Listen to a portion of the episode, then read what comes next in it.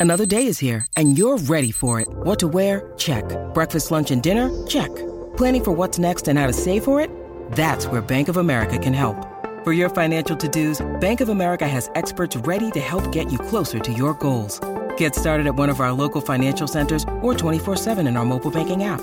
Find a location near you at bankofamerica.com slash talk to us. What would you like the power to do? Mobile banking requires downloading the app and is only available for select devices. Message and data rates may apply. Bank of America and a member FDIC. When you need mealtime inspiration, it's worth shopping Kroger, where you'll find over 30,000 mouthwatering choices that excite your inner foodie. And no matter what tasty choice you make, you'll enjoy our everyday low prices, plus extra ways to save, like digital coupons worth over $600 each week. You can also save up to $1 off per gallon at the pump with fuel points. More savings and more inspiring flavors make shopping Kroger worth it every time. Kroger, fresh for everyone. Fuel restrictions apply. Knockback, the retro and nostalgia podcast, is brought to you by, well, you. If you want to learn how to support our show, go to patreon.com slash laststandmedia.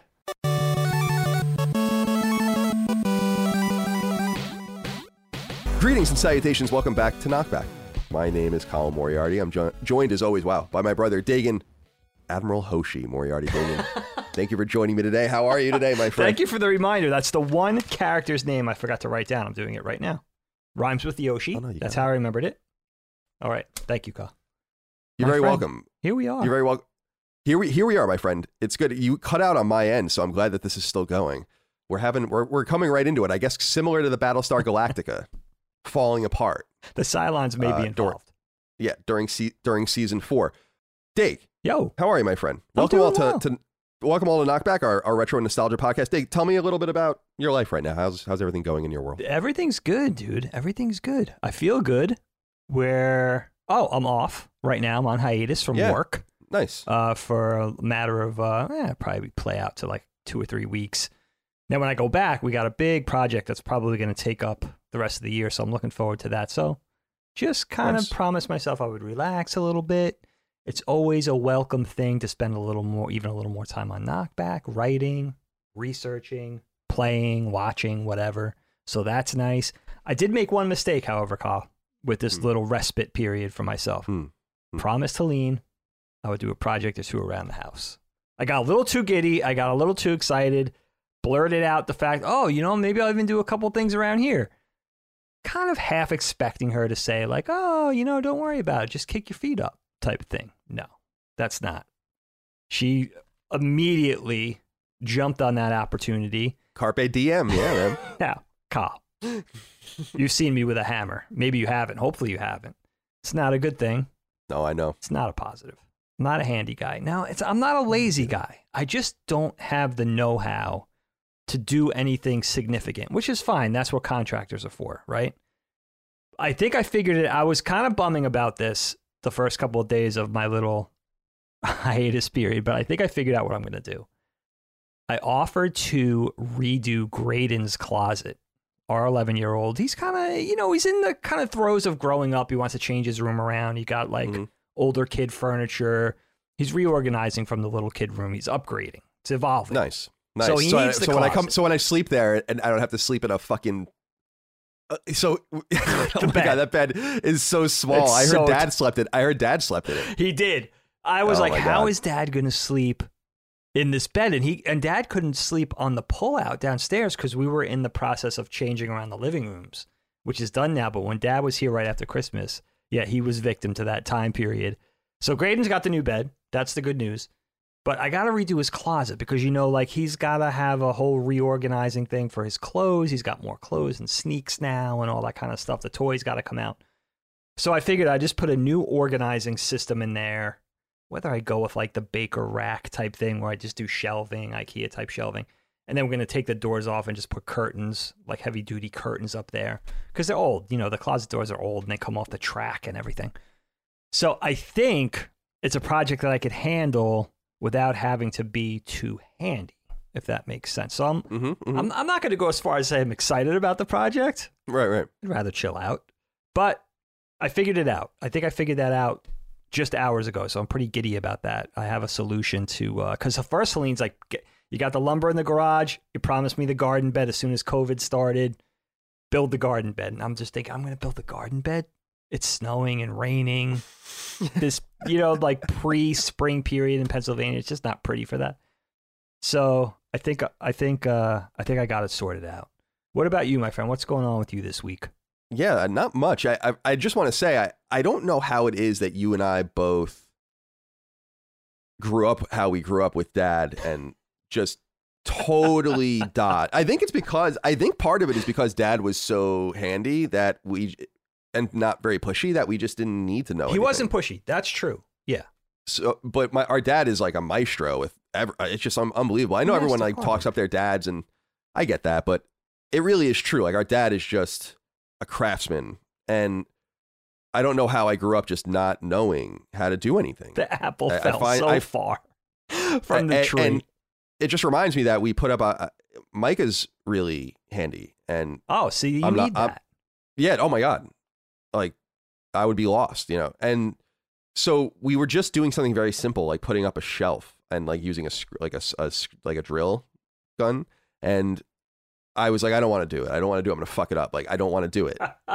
and I'm like happy to just hire people to do things. And then she's like, no, just do it. Like a whole, and I did it, and I kind of fucked it up. I mean, we fixed it. Yeah. But I got so mad afterwards. I'm like, I fucking said.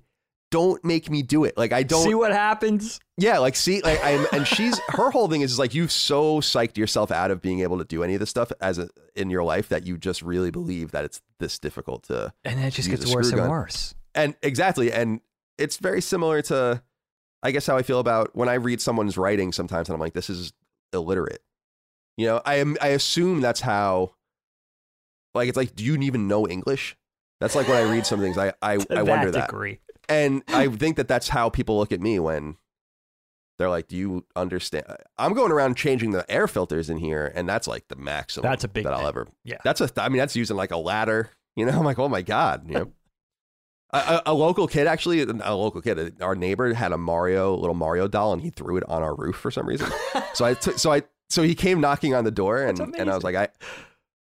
Uh, he's like little like little boy. I don't I don't know how to gauge kids' the ages. I would say he's maybe like five or something. Okay. And he came over and I, I like got the ladder out and I used a hockey stick to like get it down. And I was like, I'm going to die. I'm going to die. Like it could have gone either way, but I got it. And I was like this kid's hero. He was like so amped to get his Mario doll back. And I'm like, please just don't throw your toys in my house anymore. He was trying to get in the chimney. It's like a warp pipe. yeah, exactly. He's like, I gotta, I gotta get to the next Can't world. But blame him. Dig, dig in, in my world, I'm getting my GI Joes going. I, our, our, so our shots are blurry for each other because it, Yeah. uh, we use Zencastr and it basically just takes the, the maximum quality and saves it first and then gives us what's left. Um, and that's all for you know the fidelity of the show. But so Dagan won't really be able to see it too well. But I'm pointing for the audience over here. If you're on video, I there see we go. those I'm starting to put my Joes up. pixelated And, uh, Joes. Yeah, there they are. And Yeah. it's I'm just taking them out of the box. I, I put them all in their little coffins, like everyone knows, as I clean them and put them together. And so I'm starting to remove them. At first, I was having a, problem. Micah was making fun of me because I was like, I don't want to. I've OCD'd myself out of wanting to take these out of the box again. And she's like, No, you got these shelves built, like custom built to do this. You have to take them out of the box. And I'm like, all right, fine. Because I was like, well, no, maybe I'll buy a whole nother set and and put the. And she's like, dude, this is insane. This is like insanity. Yep. So, but I wanted to ask you about this thing because I'm putting all my characters up. I'm doing a few things that I feel like are really important for my collection as as they because I'm gonna have them all up. There's gonna be 500 and something. Oh, it's look Joes on the shelves. And so I'm trying to be like, you're right-handed, you're left-handed, you're left-handed, you're right-handed. Anything big like Mutt and Junkyard gonna be difficult to get Junkyard in it, in there because I don't want him to take up too much room. Oh, I, I have I have like the incinerator who uses like a flamethrower kind of object. I'm like I'm not going to use that because it takes up too much room. So I'm trying to kind of condense everyone. Okay. So like you know, Hawk has his pistol in a backpack, and Flint will have his shotgun and all that kind of stuff. But no one's gonna have anything too crazy. And I wanted to ask you about this is a really obscure thing that I don't think people are gonna know anything about. And I wish you could see. I don't know if you can see what I'm gonna hold up to the camera. Okay, let me see. Do you remember these? Can you see it? I can see It's it. the- yeah, yeah, yeah. I see it. What was it about connecting GI Joe backpacks to weapons or to helmets or to body parts that made these things so satisfying? So cool. This and, and putting everything together, it is my favorite part. Really? Is I, I'm like I don't I'm like I don't remember. I think because I was a kid and I was just like, yeah, and I just threw everything away. You know, like I was just like, Right. Like I probably I just saw uh, th- I- uh, there are characters I had where I'm like I bought I got this new and I do not even remember this item that it came with. So because I probably lost the it immediately. In fact, in fact, I, I remember playing with Range Viper from 1990 in Meat Farms Oh. and dropping his rifle into one of the oh, no. refrigerator, you know, things. Of course. remember clear as day because it was Probably like still there. traumatic. Yeah, uh, probably. Yeah, probably is. and and these wires, I think these like tubes, I think were just not really part of it for me. I was just like, oh, whatever. But it's so cool, like when you put Snow Serpent or one of these guys together, and it's just all these things connecting. It's so neat. I I, I just wanted shit. to ask you if you remembered these. I these things do. Was what- it bar? yeah. You would know better. Was it barbecue or blowtorch who had it connecting from his backpack, like his gas tank, to his? yeah, it's blow. That's blowtorch. That was yeah, yeah, blowtorch. blowtorch. Yeah, yeah. I rem- so I remember those. Yeah, it was like that was the thing. Like before GI Joe, we had Star Wars, and you had lightsabers or a gun or two. You know, maybe an, an odd accessory like a vibro axe or Yoda's snake. But then it became so much more articulated with GI Joe, where you had the little pieces and you had multiple things for each character. So it was a, that was the super exciting part about GI Joe was how detailed it was. So th- those tubes are a huge part of that. Little handguns. Everybody had a handgun. You know, Yeah, I we were love that. Firefly with his little Right. toolbox that came off his backpack. yeah, he had a So phone. cool. He had like a phone or a walkie-talkie or something like that too, which was cool. Right. Yeah, yeah, yeah. that's- So you had really- so much yeah. more. And, you know, when you're little, I wasn't even little when I was playing with G.I. Joe. I was already, what, 10, 11, 12 years old. You're just not even paying. You, you don't even have the wherewithal to keep track, even if you want to. It's like too hard to, you know, not to. You want to play with them. So everything gets lost in the first week, you know. Definitely. It's nice to have them as an adult. yeah, I'm I'm stoked about this. It's I'm looking back at it now. It's just so exciting. And you know what's cool is just putting the figures up that I've collected over time that I've always I always wanted. Like I have a mint loose Storm Shadow, 1984 Storm Shadow, right? That was like the So figure everyone wanted, and I put it on the shelf, right? And I was just like, there it is, perfect in place Cobra logo, perfectly white, no need for bleaching Rare. you know, his two swords and his backpack and everything. And I saw it on eBay. I remember when I still lived in California, it was like going for like 80 bucks or Oh, something. yeah, I'm like, oh, man. oh, and I was like, yeah, I'll take it. I'm, but I was like, I'll take it because, because it's like they're so rare to, oh yeah, dude, everything is so in expensive sh- now. in I, that state, sure. I bought things at the right time. I have just, I'm sitting on so many Joes right now, like just duplicates and triplicates and all. I can army build with so many of these things now, but I'm gonna probably trade some of them back and start getting things I'm missing and Okay. but the one thing I wanted to say as, as we move into the show is just I feel like in putting them on the shelf and kind of I'm putting them in random order, like just as I grab them, they're just going up however they go up, and maybe I'll figure out um, a reason to put them in a certain order later. But I'm just struck by how much they hold up. I don't know if it's just my bias towards it because I'm so into the brand, but I would argue from 1982 to 1991 or so, 1992. So not the later stuff where it got like really neon and shit right. but but the stuff that we grew up with is really really still rock solid you look at cobra commander snake eyes or flint or duke or footloose or any of these characters and you're like damn th- these are still such cool characters. The weapons all look right that the gear looks right. It's just something the vipers all look right all the cobra guys the bad guys. It's it's cool. This in the right hands this brand can be huge i really believe that and and i think it's frustrating because it was huge once and um i just was reminded of that as i'm looking at all of them again you know like p- placing them up and remi- remembering them or whatever It's awesome. The quality Yeah. was so outstanding. I think, you know, you, so many things about modern Hasbro if you're into the toy collecting thing in the modern age, but I think because they had their bread and butter in one or two boys' properties and one or two quote unquote girls' properties,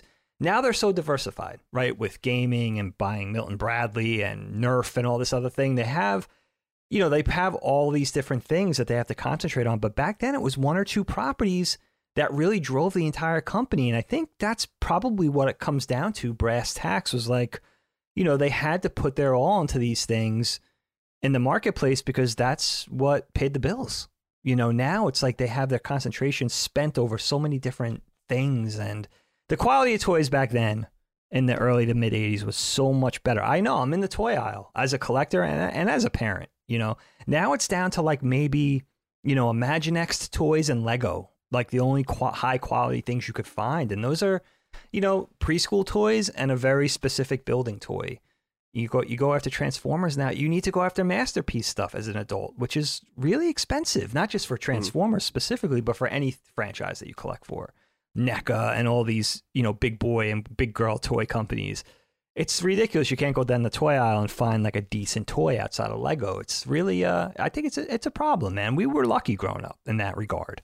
Yeah, I know? agree. I agree. And I have this fantasy that I think I'm going to fulfill in which we try to make a G.I. Joe game at some point at Lily Mo. Ah, dude.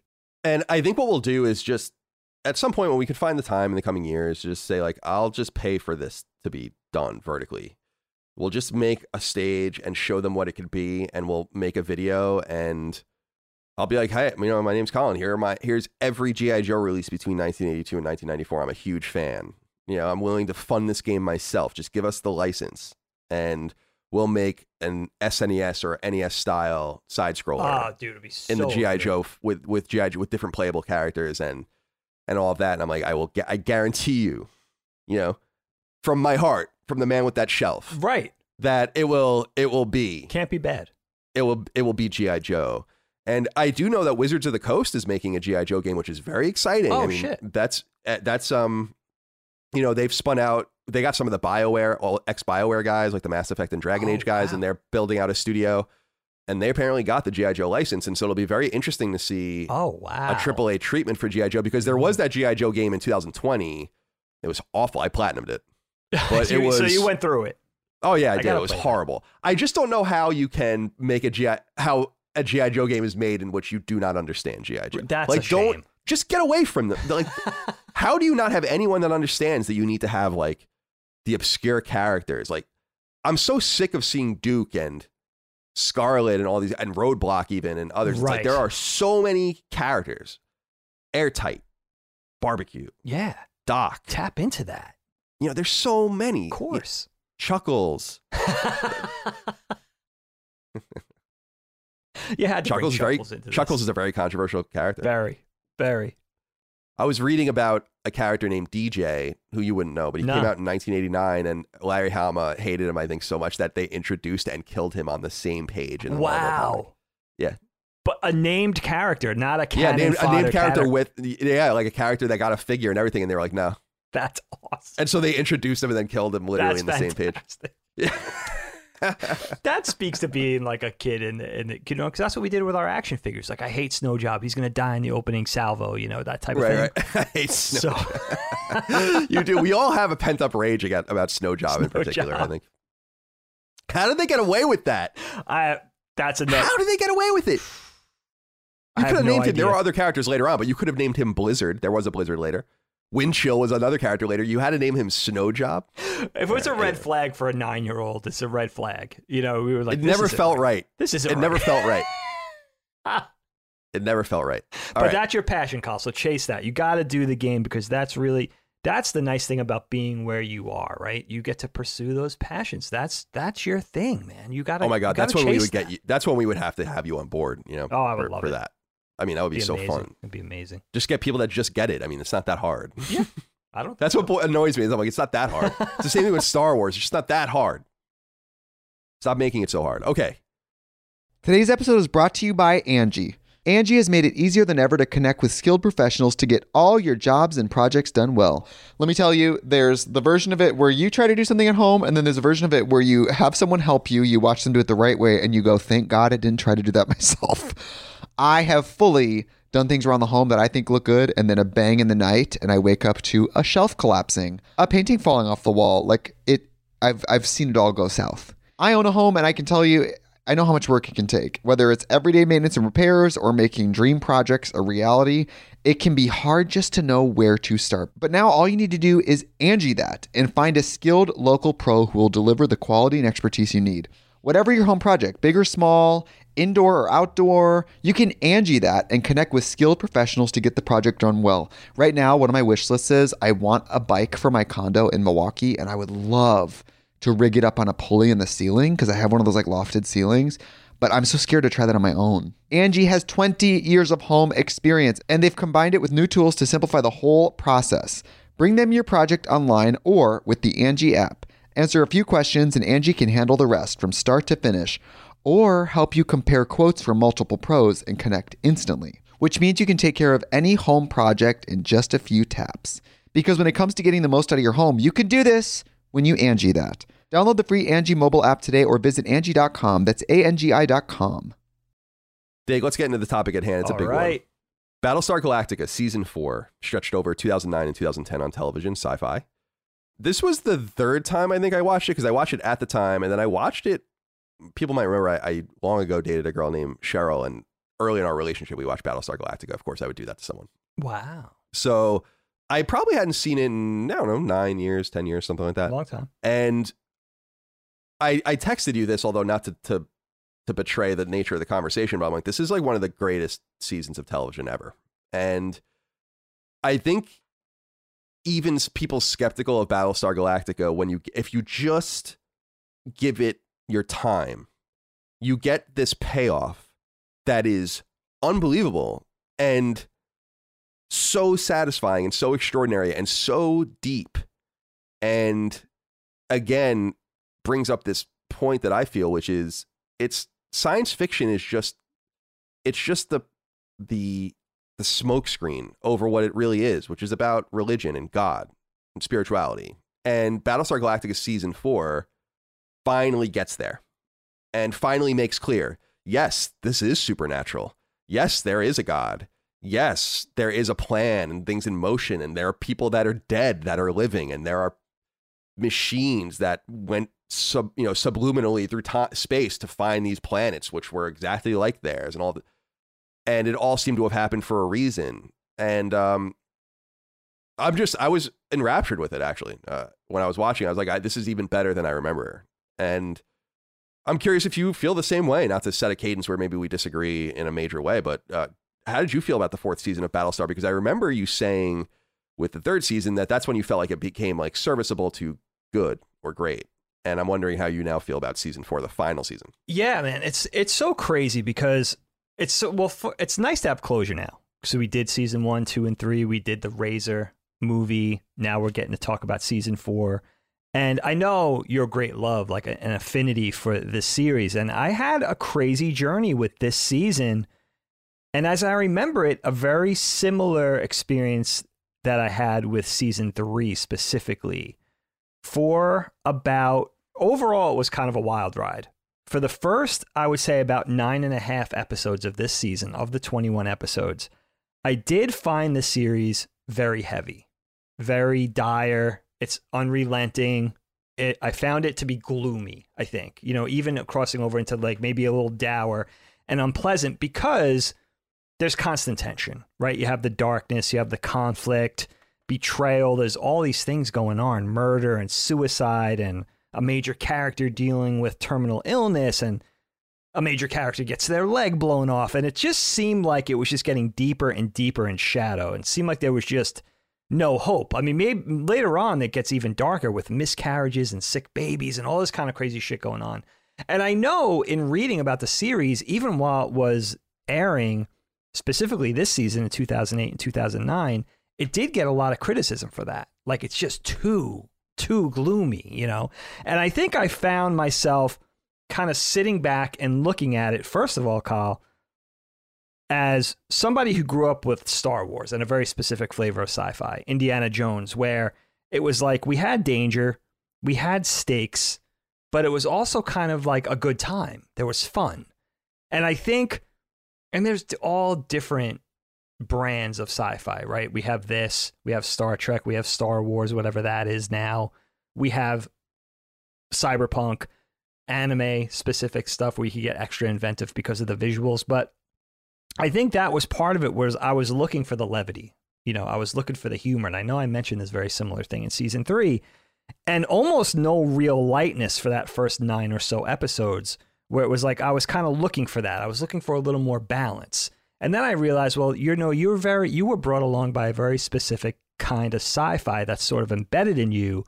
And then realizing also at the same time, I think now in retrospect that I finished the complete series, that I think it's going to age well. I think I will like you, I think I will enjoy it even more on repeated viewings. But at the same time as experiencing all that through the first half of this season, and experiencing sort of a, like a depression, like uh, like finding it a little depressing, realizing like, oh shit, you know what though, dude? I don't have the ability to go back and see this in 2008, 2009 and sort of digest it slowly on a weekly basis. I think what I was experiencing was the series falling victim to binging because I was watching four, five, six episodes a day and or a night. And I think because you don't get a break from it, it gets almost stressful. You know, it almost it almost becomes that experience of like you're looking for something. But at the same time, even as witnessing all that stuff, there was a part of me that knew, you know, that definitely recognized a very deep and textured story. Can't debate that.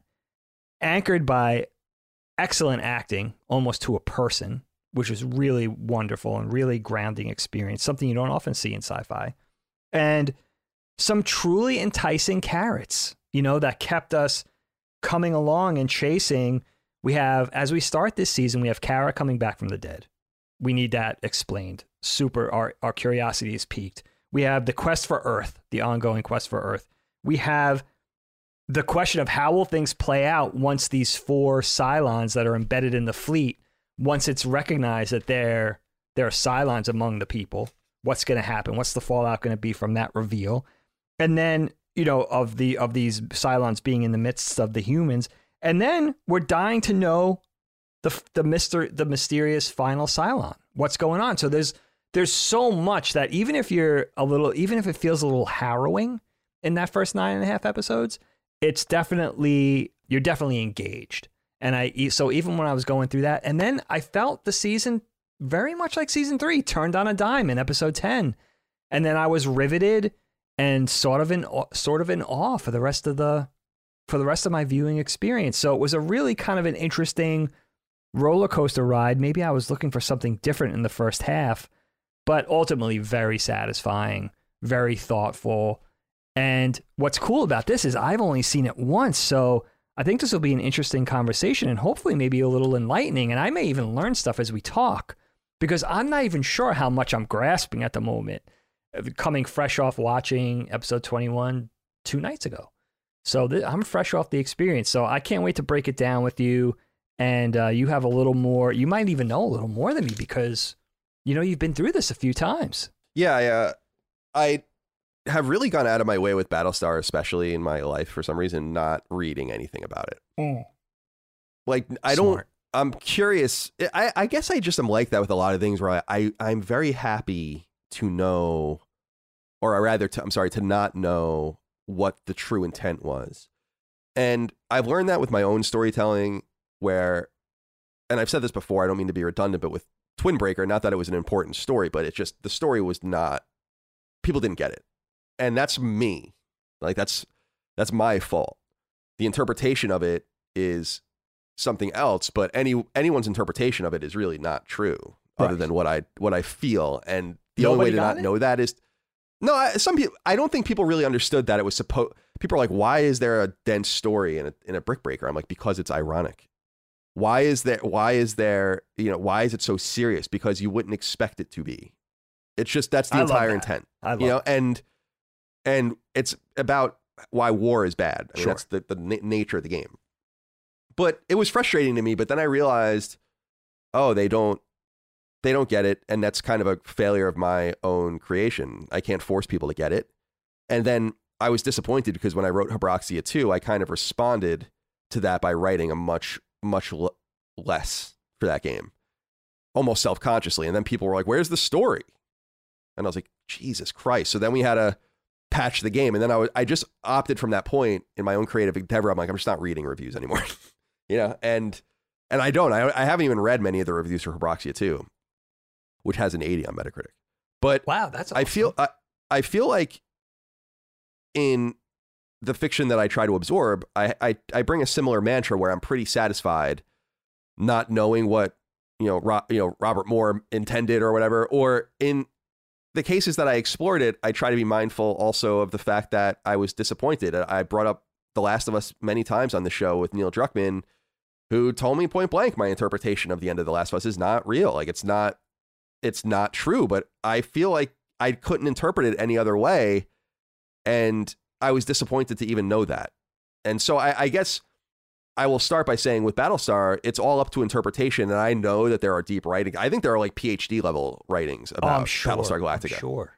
But my interpretation of it is that it's a the show is about it's about a power we don't even understand. The very end, actually, I think six tells Gaius like God doesn't even want to be called that. He hates that term. And I think that what we find out is that the fusion of human and Cylon from the colonial sense was necessary because the, the colonial gods gods were false.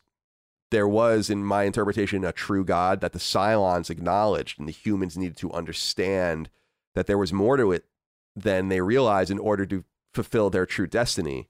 I also feel like there's a real Calvinist predestination type thing going on here in which things are set into play and it almost doesn't even matter what choice you make because choice you make because that is the choice you're supposed to make in this inexorable path towards the real earth. And I of course think one of the great bait and switches in the in the show is that the earth that we know today is not really earth. That they came to this planet and called it that, but it's not actually earth. And while I don't really quite understand the timing, they come about 150,000 years before present Right. and you would think that maybe they would have come 30,000 years ago or 25,000 years ago. Although I understand like we don't find any remnants of them and their ships and shit. So even the the raptors and and all the small things. So you have to give it a little bit of time to erode and go away and I understand all of that. But with them aggressively trying to talk about farming and all of this, you just think there would have been a fusion quicker. But anyway, yeah. they yeah, yeah. bring language and all of this, maybe religion. And the one thing that I kept thinking about was the fascination of this idea of, and bringing it into Christianity, I think, in the Christian tradition and the Jewish tradition, of there being prophets and then stories told about those prophets, and then also notable disciples that have stories told about them and the, the true believers and the people that were involved. And I kept wondering about the 30,000 or so people that survived that we never meet and how they will tell stories about the people we know from the, the show and how that might coalesce into a new mythology that I guess over time to the present was lost too. But I guess I was just so fascinated by that angle, if that makes any sense. In other words, what the fu- you you you reflect, you you settle on this planet ultimately, and you're like, what the hell was that? And then you have kids, and they're like, where did we come from? And you're like, we come from the stars, and we have this this angel like character in in uh, Starbuck, and we have this almost godlike creature maybe in Anders at the end, and Yeah. and all these different things that I think raise big questions and kind of suggest where the mythology comes from. And the one thing that I sug- I really uh, appreciate about this show too is that they they kept the arrival to Earth far enough away where it's not like ancient alien stuff, which I think is cool too. I love that. That's more like Stargate shit, I think. Yeah. But Sure. it's cool where it's like these things came when when creatures on earth even upright bipedal creatures weren't quite smart enough to even understand what they were looking at and thinking about the fiction of the interaction between these creatures and how that went and if it succeeded in all of that so there's a lot to talk about There really is. and i'm not even really sure where to begin so i'm just going to go into some of these questions Sure. from the audience. Of course, if you support us on Patreon, patreon.com slash last stand media, you can get uh, access to threads that we put up. I put them up like once a week, once every two weeks. Sometimes I publish them in bursts, but I'll let you know what topics we're doing and you submit your questions, comments, concerns, thoughts, and ideas if you'd like. Joshua Tull wrote in. He said, Hello, my brotherly boys. I just finished the entire series for the first time.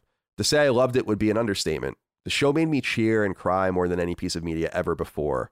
I was wondering if either of you had a similar visceral emotional reaction to the conclusion of the show. Mm. Or if you did not, what is the special sauce that makes the show so emotionally resonant with so many? I wanted to talk about emotion.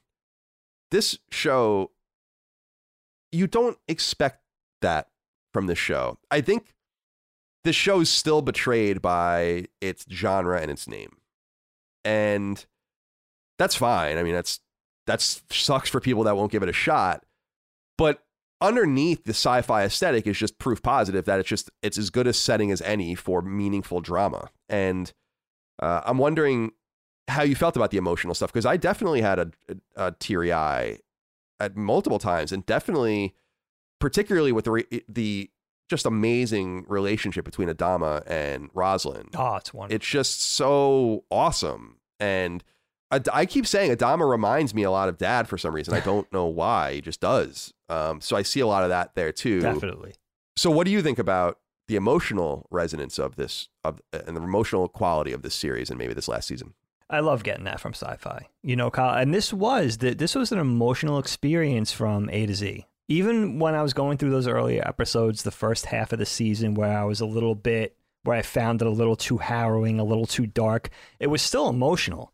And then the second half of the series, they do something wonderful, first of all, that I have to mention where in episode 10, not only do they ultimate, you know, they they kind of break all the cliffhangers in one one or two episodes where they reveal the identity of the four embedded Cylons. They reveal the identity of the last Cylon in Ellen Tigh, and they find Earth.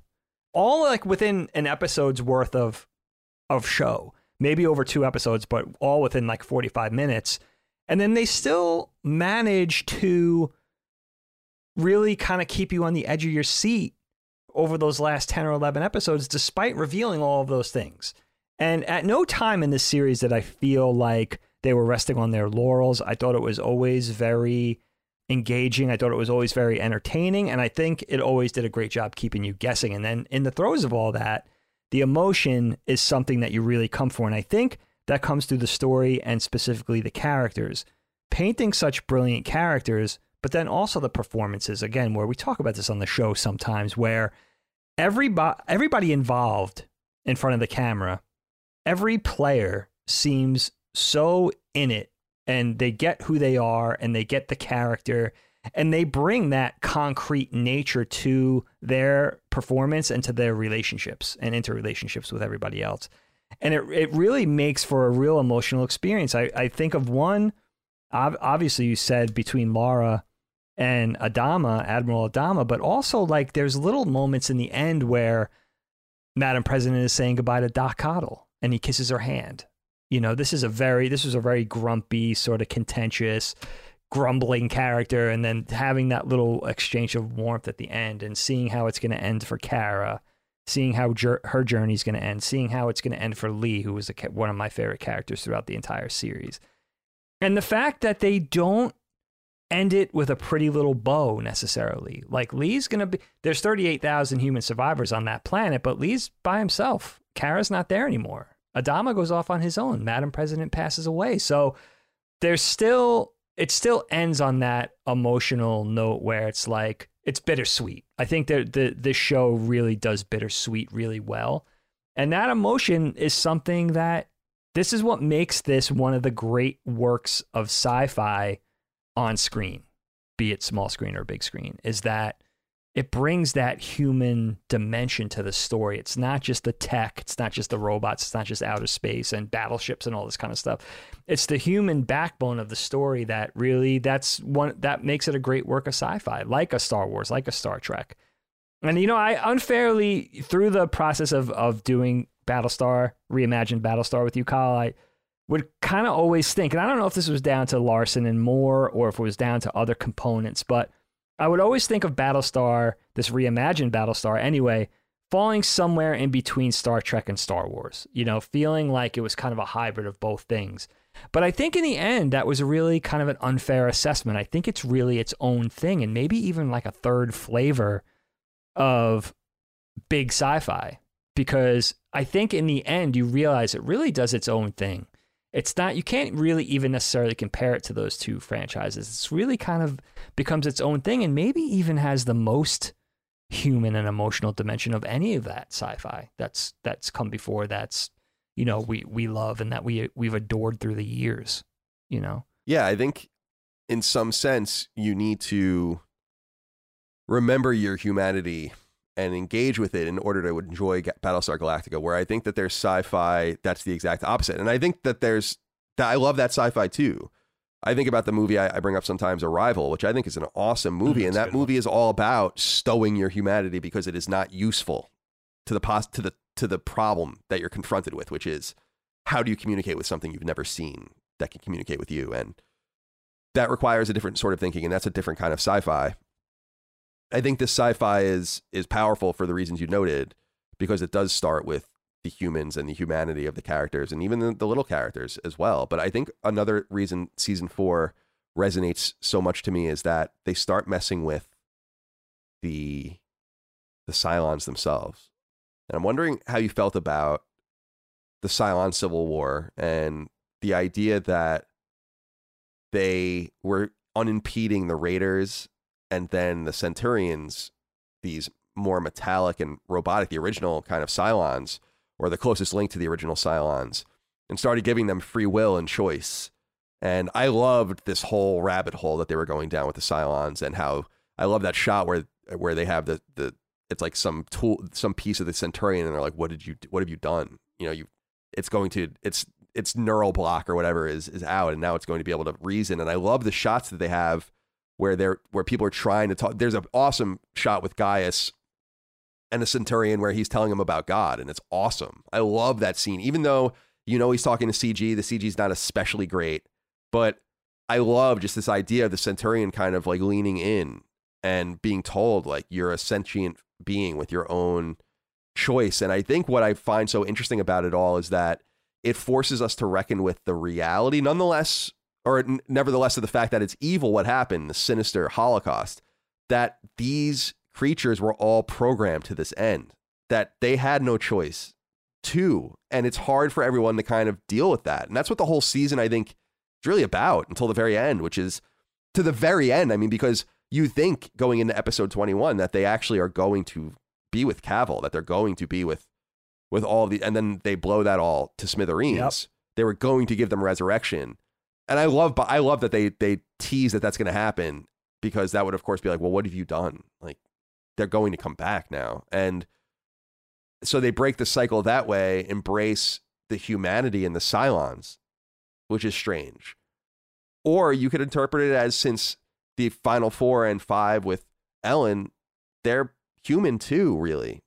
And it's so strange. I, I, I just wonder what you think about how they treated the Cylons in this season, from Cavil all the way down, in terms of uh, reprogramming them and splitting them apart and making them vote, unboxing D'Anna, seeing the face of the final five, these kind of arbitrary rule sets, and how mathematical and scientific Cavil is, and how human the sixes and the eights and, and so on are. Yeah, I mean they stood sci-fi on its head a little bit. As soon as now we have it, we got a taste of this in previous seasons, but as soon as in season four, when they really introduced the idea, no questions asked, that humanity was capable of evil and the Cylons were capable of good. In other words, humanity is not all good and Cylon they're not all evil. When it became interchangeable, that's when it got really interesting for me because then it made sense for there to be some kind of accord.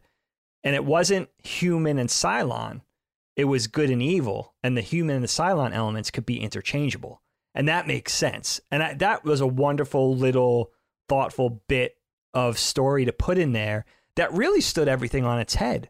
And not only making the quote unquote skin job Cylons you know amenable to good or or imbuing them with humanity or empathy but also all the way down like you said to the centurions where it's like these robots this breed of artificial intelligence that the humans created were imbued with such humanity that they in fact became human. And that they were capable of evil or you know what you would argue would be evil like a number 1 like a cavil or they were capable of something more like a boomer where they were able to really want to be want to strive for good like the good humans like an adama you know and then you have the people that fall in between like a baltar where you're wondering which way these people characters are going to fall even through the depth of this season where it's like all right wh- which way are these characters going to go? You know which side are they going to come down on? So that was really that was the treat for me was making the cylons and the humans interchangeable where it was like the cylons are capable of true good even though they were created by man, um, which is really that's just a really cool thing. And on the opposite side of that coin is that are are I think the humans in which we're kind of forced to side with them as protagonists because they're human, but they're losing their humanity and tapping into the things that humans do worst, which is you know these uh, structured governmental systems and and the the rigid uh, social orders that we sometimes come up with. And I think Roslin just increasingly and Lee Adama to an extent increasingly flirting with fascism. I think over and over and over and over and over again openly is a sign of the disbalance or the unbalance in the story where the humans who you're supposed to root for or want to root for are kind of the bad guys like they're in it and and and their revenge starts becoming like the the center of it and i know that it's hard to undo the original sin and we'll talk about that in a little while but because we have a question about that about just going all the way back undoing it all like where could it have ended for this earlier but i like how they force us to deal with a reoccurrence of terrorism, the structures of society falling apart. I love how Zarek becomes a pretty important character. That's great. I love how they make, you know, Gaeta turn basically and make some bad choices and get executed as a result. It's he's he's always been a shady character, but you can understand their point of view. And yet we're we start to see them as villains, even though in their position, I probably would have done the same thing. I probably would have been with with uh racetrack and skulls and all the people that bailed and so how did you feel about the way they dealt with humanity in terms of showing its its worst aspects in light of the the Cylons acting more human you could argue that the humans started to act more Cylon yeah that's a great point. and you know there is a lot of gray area in that as you said like you could understand Vice President Zarek and Gaeta sort of forming their own revolution and not wanting to have an accord with the Cylons, who, you know, you have this long standing war of many, many decades, a lot of death, a lot of destruction, a lot of uh, fuel for revenge and for vengeance. I mean, there, there's that whole thing with number one, with the John Cavil character, too, where he says his whole thing is avenging slavery. You know, that they were born into being enslaved, the Cylons, and he wants revenge for that.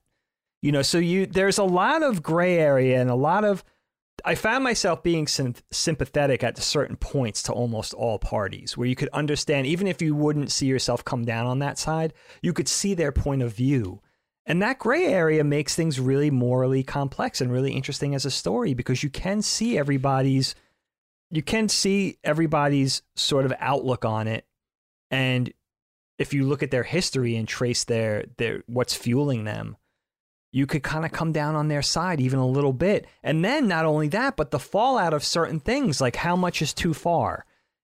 Admiral Adama promises that there's going to be vengeance for, and that, that he's not going to be able to forgive Gaeta and Zarek for staging this revolution and for killing innocent people and all that kind of stuff. And he stands by it. He executes those two. Now, those two all but they they basically come down. They bring the hammer down on executing Adama too. But this just so happens that they had already infiltrated that, so the the uh, assassination didn't go through. But when it came down to it, I was really curious to see if Admiral Adama was gonna murder those two, and he does. You know, so very re- a very realistic.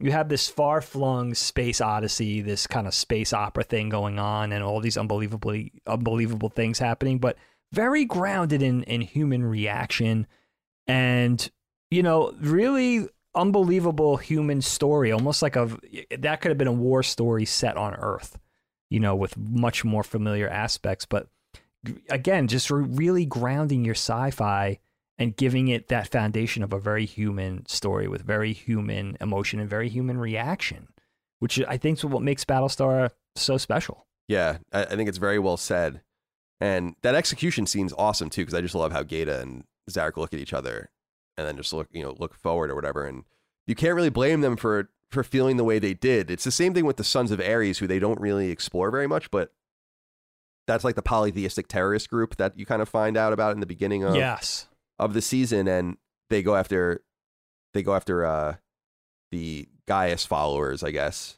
and Gaius himself. But I think about the challenge to polytheism, the challenge to democracy, the challenge to all these things that they're dealing with, and the resignation that things just aren't normal anymore. Laura says at some point, I wrote down in my notes, sometimes the right thing is a luxury.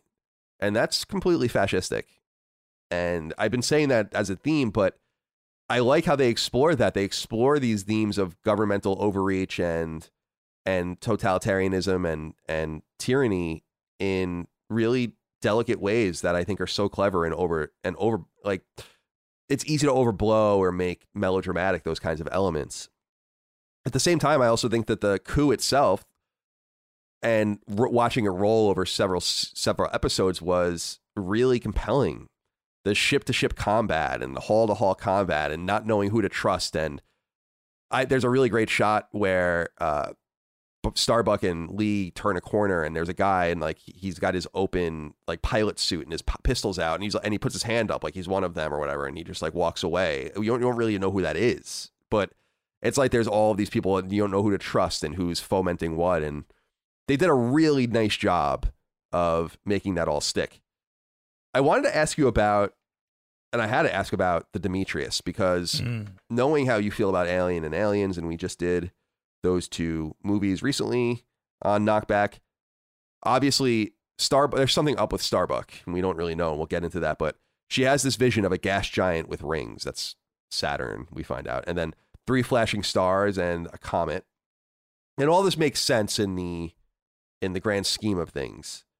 But I wonder how you feel about this recycling ship, this this sewage ship, kind of going off on its own on this religious expedition. I really loved the I loved Helo's role in this entire expedition as well as kind of the intermediary between this really rudderless leader and this crew that wants to kind of overtake her. And you can see that that like the religious splintering is happening here that people can't accept that there is more at play here than meets the eye that destiny is is rolling and that they're part of something bigger and they have to be patient to find that out. But I wonder what you make of that the whole Demetrius kind of side scene, especially because we get to see, unfortunately, the death of Mathias, who is one of my favorite side characters, the the female marine. Oh, was, that's was, right. Yeah, that. that's right. Well, I like that the fact that this played out a little earlier with the Demetrius. I mean, first of all, Admiral Adama, you got to understand, like Kara Apollo was right there. He saw Kara die. So when she essentially comes back from the dead, in quotes, it's a harrowing thing for everybody. Apollo's, you know, a brother slash lover type character. Adama is a father figure to her. And everybody's shake shooken up and there's no explanation for it. How did this woman, this ace pilot, how did she come back from the dead? And then convincing Adama not only to not you know, keep her locked up in the brig, knowing not knowing if this is a Cylon, if this is some kind of other potential threat that they don't know about yet, to let her go out on this mission and take a crew of people along with her, and then this p- potential mini mutiny happens where you could see humanity being pulled in different directions with by sort of beholden to their experience, but also to what they want and what look at Gaeta. I mean, Gaeta's involved on one side of the mutiny. Later, he'll be involved in a larger mutiny on the other side of things, and loses his leg in the process. And then these people have to be after this mission. These people have to be, basically agree to come back together and be part of the same fleet. And one of those harrowing experiences that they go to go through as the remaining clump of humanity reminds me very much of Finding Earth in episode 10. And it's the same kind of thing where they have this hope and then they find out there's not going to be a paradise. You know, Hope was fell victim to this sort of nuclear winter. It's a dead planet. And now where's the hope? So they're collectively going through these trials as a people.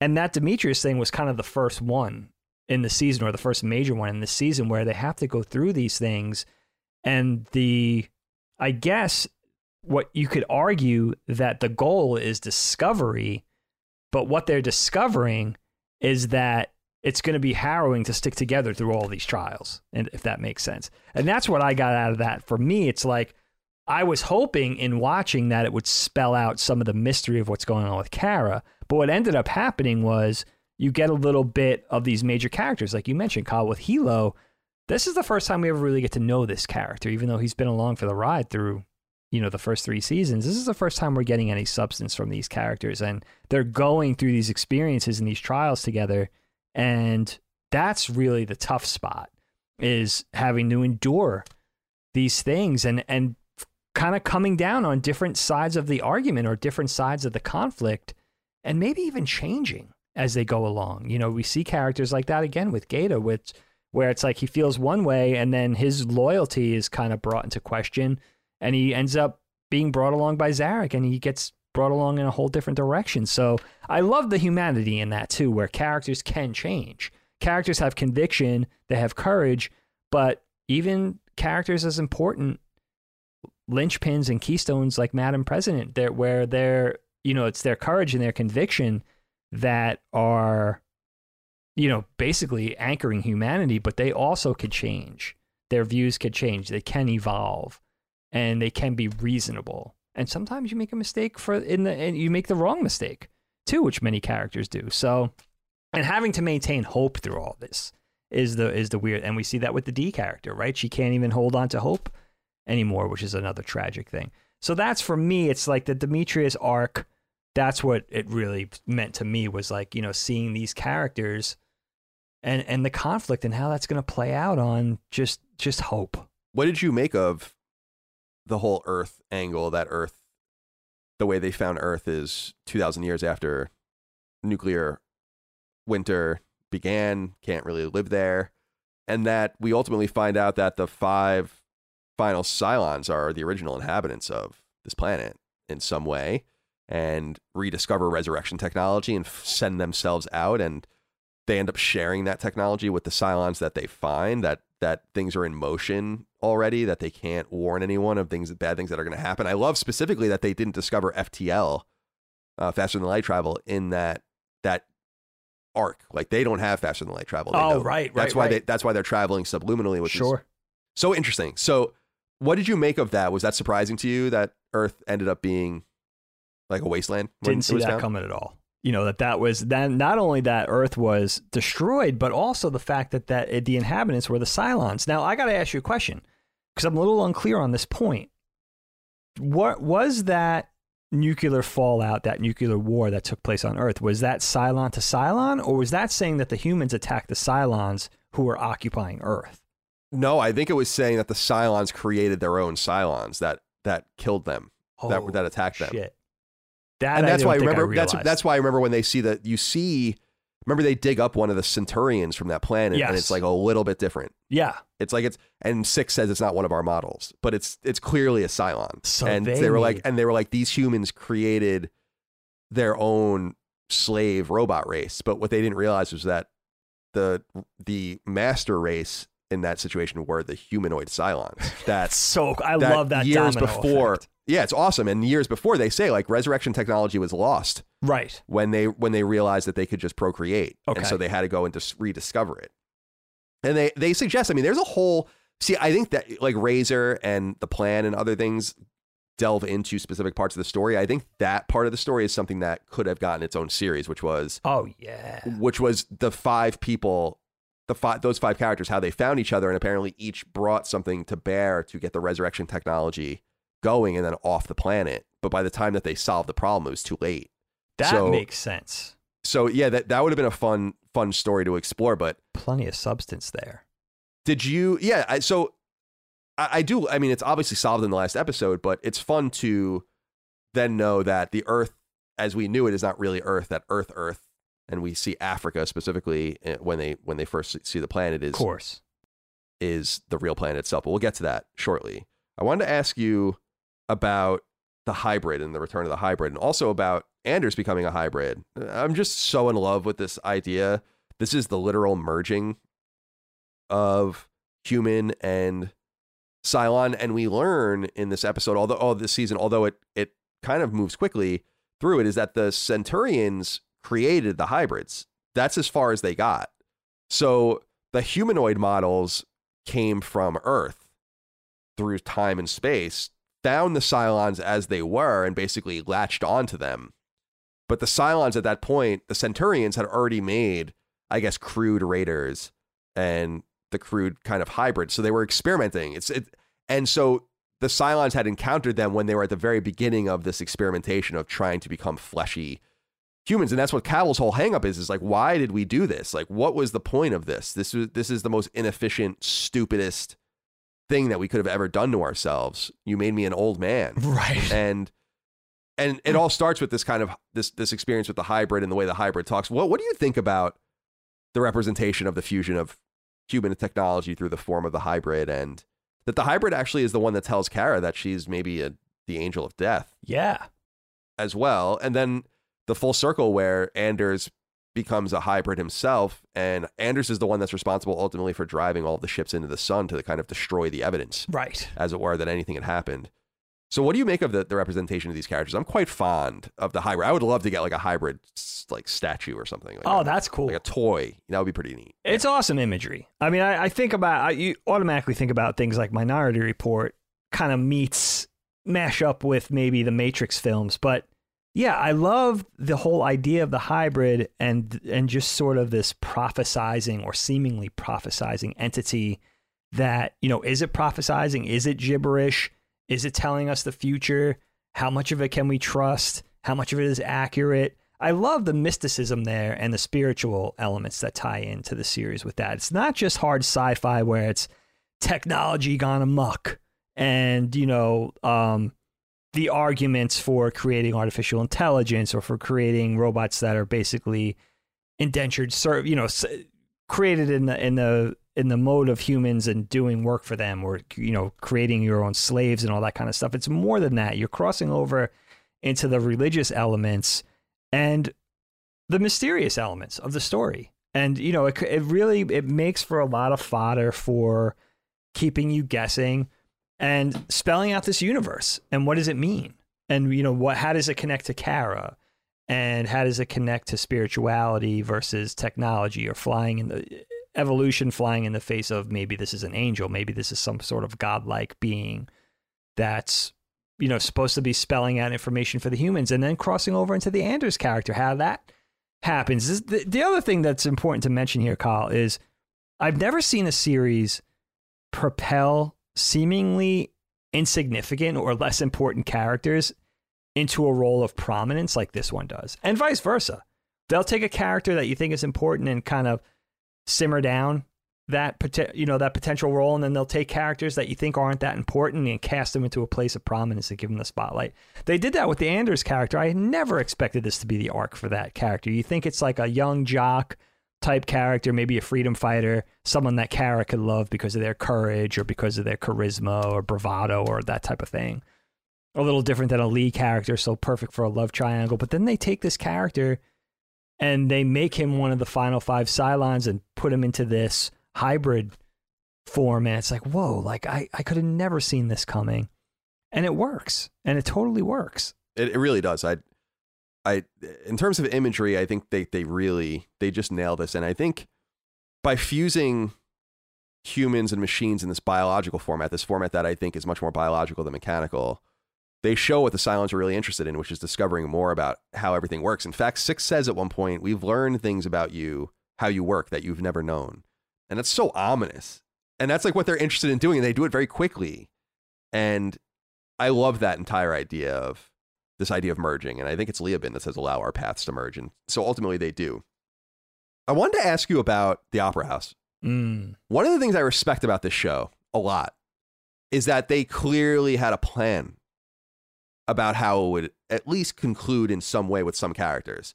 The Opera House thing has been in play, I think, since the first season, if not the second season I think you're right. and the the way everyone sees each other at the different angles ends up being the way that they see each other on Galactica. It's so good. And we hear over and over again, the dying leader shall know the truth of the opera house. That's what the hybrid says over and over again. And it's this shared vision that Gaius has with Tory, and we know that Hera herself can be in it, and Six and Athena and Roslin. And it's incredibly spiritual and so fascinating did you find the opera house meaningful?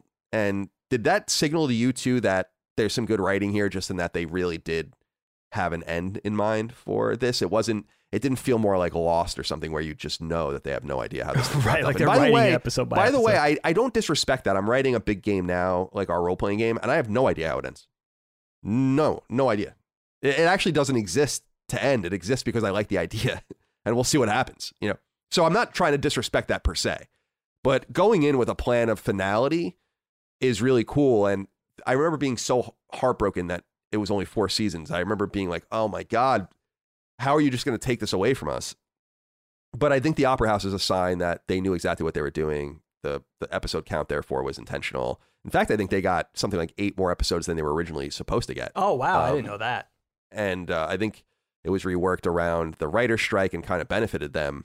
So they got a little bit more time and space to actually even flesh things out. But what did you make of the opera house scene and the shared vision and how we find out that all these people really are in this seeing the same things, sometimes in the same room, experiencing it right next to each other. For instance, in the sick bay when certain people are having those dreams. Yeah, it's it's it's so cool, dude. And I, I speak to your sentiment too on respecting the fact that they were writing around a template or framework. It's just really thoughtful. And I think this season was divided into two, right? They had a six or seven months off between airing. So I right. know and, and w- the writer the writer strike was like happened and stopped everything for a little while. that's that's Yeah. what happened in the center of this whole thing. right. of season four. But I know, I think I did read that the writers all went to like some retreat somewhere and actually tried to like put together that architecture of how the story is going to play out from A to Z and, and, you know, really make a really thoughtful story from soup to nuts. And that's the proof's in the pudding. This, this doesn't feel like it was written, like you say, like a Lost or something else where it feels like it's written episode to episode and they're kind of flying by the seat of their pants. There's some definite structure here, and I love that. And I love the whole opera house thing because you see it when you see it in snippets, you see that the characters are kind of haunted by these visions, these obscure visions. Maybe they don't make much sense. They're having trouble putting the pieces together. How does this fit in? What does this mean?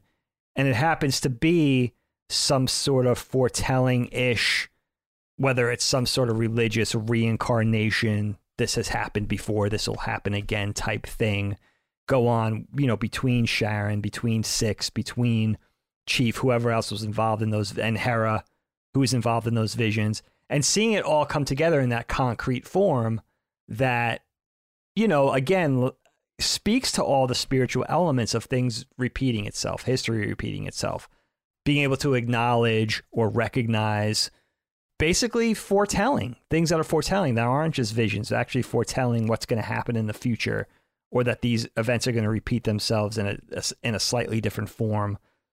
It just speaks to I think it's it not only does it speak to the overarching spiritual elements, but it makes it a little creepy too for us, I think as humans because they're the things that we type, you know, we tend to wonder, about with spirituality and um maybe even crossing over into what could be regarded as the occult or you know things that we don't understand life after death or you know just things that you know we don't recognize as people in in this dimension in our very limited view as as human beings and that taking place in the story too which is another and you know what the other thing is too Kyle that you had spoken about that that dawned on me as you were saying it the humans creating the Cylons as servants, essentially, right? You would think like something that would ease our lives, something that would make our lives easier more manageable.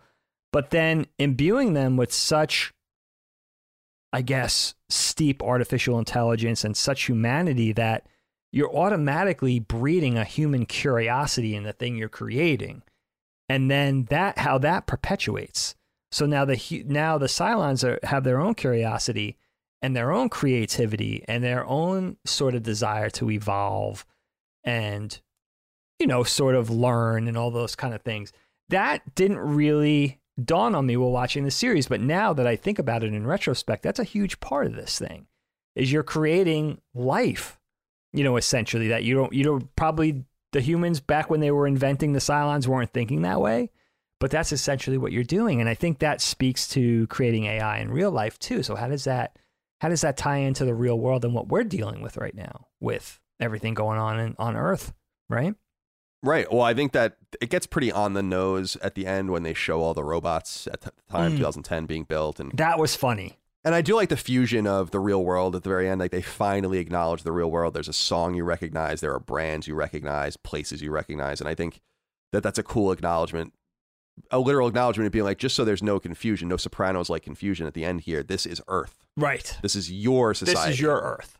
right. Our And so like they're Right. Not not that they they beat you over the head with that enough, but I think that that was kind of the intention. But you're right. At the very at the very genesis of it, pardon the pun, I guess, because it's so biblical, is this idea of of the creation of life and the Cylons couldn't accept our Cylons, like the Cylons we knew in most of the show, Yeah. could not accept that they created their own structure of slavery. When they were confronted with it, it caused a civil war amongst them because they could not rectify their viewpoints. It, it reminds me a little bit, in some sense, of trying to rectify early American history and this idea, this Jeffersonian idea of freedom for all and liberty for all. But then we had slaves for another 80 years. It doesn't make any sense. It's hypocritical. You can't comport those things. Eventually, there's going to be a tension that will break it, like a civil war. And I think that that's kind of an echo in in Battlestar Galactica of saying you've made a system that you can't contain, and your system is begot from the system you hated, in which you have the same hierarchy. And that's why I think it's so cool that they we finally get to know the Centurions as much as we're going to know them. Like we finally realize they're they're sentient and are able to learn and make decisions. They say at one point the Cylons are committed to the cause. That's what they say. And so they've made decisions they can think. And at the same time, the reaction on the other side of the Civil War with Cavil is to lobotomize the Raiders, which the Cylon, which the Centurions are freaking out about. And I love that how they start backing each other up. Even there's even a shot where after they solve a lot of their problems, they go to unplug the hybrid, and the Centurion needs to be killed because the Centurion's like, no, no way. But then you see another side of the Centurion when Ellen is resuscitated and resurrected. He holds out his hand, and then there's like another hand you never see the Cylons use, which is like this rubber coated hand that they probably use for fine fine mechanics. That was But we just never see them, and I thought that was really cool too. So it showed that they had some sort of sentiment inside of them, some sort of awareness uh, of human human oriented pain, human Sure. oriented experience. Yeah, great point. It's very deep. It's incredibly deep. What did you think of the assault on the Resurrection Hub? I loved this because this removed, this changes the whole game for the Cylons, even for Cavil. It's so strange to watch Cavil so quickly kill himself at the end because he is holding on in hopes that he can just get out of that body. Maybe there's a, maybe there's a resurrection ship floating in deep space that has him on it. I don't know. yeah. he can't get to it nonetheless. So they're all permanently dead. But I love this assault, not only because it's like this amazing caper during the the whole order of the show, this unusual and unlikely success story for them. It's the one of two. There's even a bigger one when they find the colony, which is basically the Cylon homeworld. But what did you make of the idea of removing resurrection as a, as an idea from them? We know that they can get distant enough from their ships that resurrection won't work, but we didn't understand that at the center of all of it is this basically hybrid controlled device that jumps all the resurrection chips for it, jumps itself around so that the resurrection chips can never be found, and only the answers can be found on that ship. I found that so fascinating. And then once the success of the assault is clear, the math changes for the Cylons completely. And there's no hope for them now to have any outcome. They they start playing differently. It's interesting. So anyway, what did you make of that that particular arc? That was the cool. That was the sort of action set piece that I was waiting for. You know, as you said, this caper. They have to rescue Hera. I love the fact of seeing, like you said, this sort of Cylon mothership, Cylon hive type thing. We, we had never seen it before, so I love the late reveal of that. That was a lot of fun because after episode ten ish, and sort of everything, all the questions are kind of answered all in one quick breath. I was kind of looking for, and we know the D'Anna character. At first, you're thinking like, is the number three character that was previously boxed? Is she going to end up being the big baddie? And when she's kind of brought on board with, you know, becomes, I guess, quote unquote, a human sympathizer, or she's kind of brought on board with the with the human the humanity side of things. Then you realize it's the number one character, it's the John character that's going to be the big bad and then you're kind of settled in that. But then, then knowing that there's a place, there's a spot. I, I just love that classic sci-fi where you have this mothership, you have this giant thing, you have to infiltrate. It's just that that's the fun I was kind of looking for. And again, there's great stakes. You have to rescue this half human, half Cylon child. She was kidnapped by the bo- the rogue boomer, and it spelled out some of the, you know, that's what I was hoping for, and it did. Like I was always thinking the entire time, like the Cylon models, the dozen Cylon skin jobs, like who's who, and how do they, you know, what's the pecking order? How do they fall in? What else do we need to know about that? So we get a little more of that too, because I was even researching that online, like who's number one, who's number four, what's the order, what you know, what are the significance of these characters in in the in the Cylon pecking order or military or whatever you want to call it. So you get a lot of that with this, and you also know it's it's sort of the Galactica's last mission. The Galactica is falling apart, and it's it's it's done one too many hyper hyperspace jumps, and it's dying. The starship's dying, just like it seems like humanity can't find a place to live. Roslin's dying. Like there's a lot of stakes at this point in the story, and it was a lot of fun. I really I really dug it. And I loved seeing like the Cylons, the quote unquote bad Cylons, and their heavy heavy artillery. Like this was a little bit of the Star Wars or classic Battlestar that I was looking for. So we finally got that in this in this arc. What did you think of the in terms of the resurrection and in terms of the construction of the Cylons themselves that there's a lost model and we never actually see it? Did you expect to see this Daniel character pop up? We learned about this this I, lost I character. really wanted to see this. yeah. I had questions about this too. This is the number seven that you're talking about. And, you know, I don't know how you come down. It, it sort of connects to Kara a little bit and to, to Starbuck. I don't know how you come down, Kyle, but I don't know if it ended with suggesting that she was some sort of heavenly entity like an angel. Was she a, a Cylon? Was she a sort of half breed? But I think I read somewhere, I needed a little help in understanding this that number seven, the Daniel character, was actually Kara's dad. Did you hear about this? And that the I did, and, mom, and that they had a they had to nip that in the bud, right? That that whole thing, like they actively said that it wasn't oh, did they say that? That. Yeah, that Daniel was. If I they think did, it was missed something like that. That um. Well, I I I just remember reading that that that was like something that they nipped in the bud because they were afraid people would be disappointed Oh, that it wasn't true. You know, okay. like that it was that it was so compelling because what we all we know about Daniel is that he was created second, I think. okay. and that Ellen started getting jealous, or Ellen started like showing him favoritism, and Cavil destroyed all of the Took out. resurrection stuff. Like I- he remember they said something about like contaminating the the fluid in all of the bays, Right, Right. so that right, like he right. couldn't be revived, and then he killed him. Okay. He showed like So- demonstrative creativity or something like that, right? Yeah, something something that like was yeah something that was like he was sensitive. yeah. He was like the exact opposite of Cavil. Okay, and Cavil okay. was made, I think, to be more like what her dad or something. She says some, weird thing. But which it's makes, so cool that there's one that we never even get to see. Yeah, They it, took it it, is out cool. ages ago. Yeah, it's interesting that we never like. I was always expecting he would like the, the he would pop up somewhere at the end, or whoever, or maybe it was someone amongst the fleet that we just didn't know who that was. But it wouldn't really have make, made any sense, I guess, when you really. no, think about I it. guess you had enough there. I like this idea of merging of mythologies between Cylon and human, but also this need that they need to work together and be together. And Dan Patterson wrote in about this on Patreon. He Oh, says, Dan?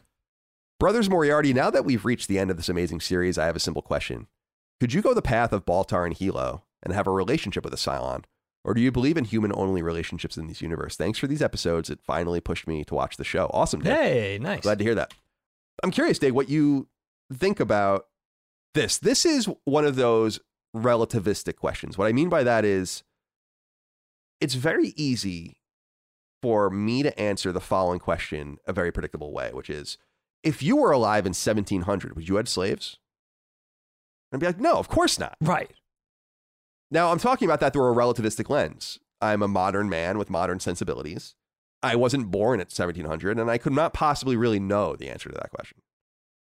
I feel like, in terms of the question of Cylon love and all of this, and love being a central component, of course, of the show, is that I would like to think that the answer is no. I said this earlier that I could imagine that I would have been with Zarek and those guys because how could you forgive the original sin? Right. and it's just it's just too hard. You can't. It's very human. The revenge cycle is endless, but I couldn't. I don't think I could let go of it.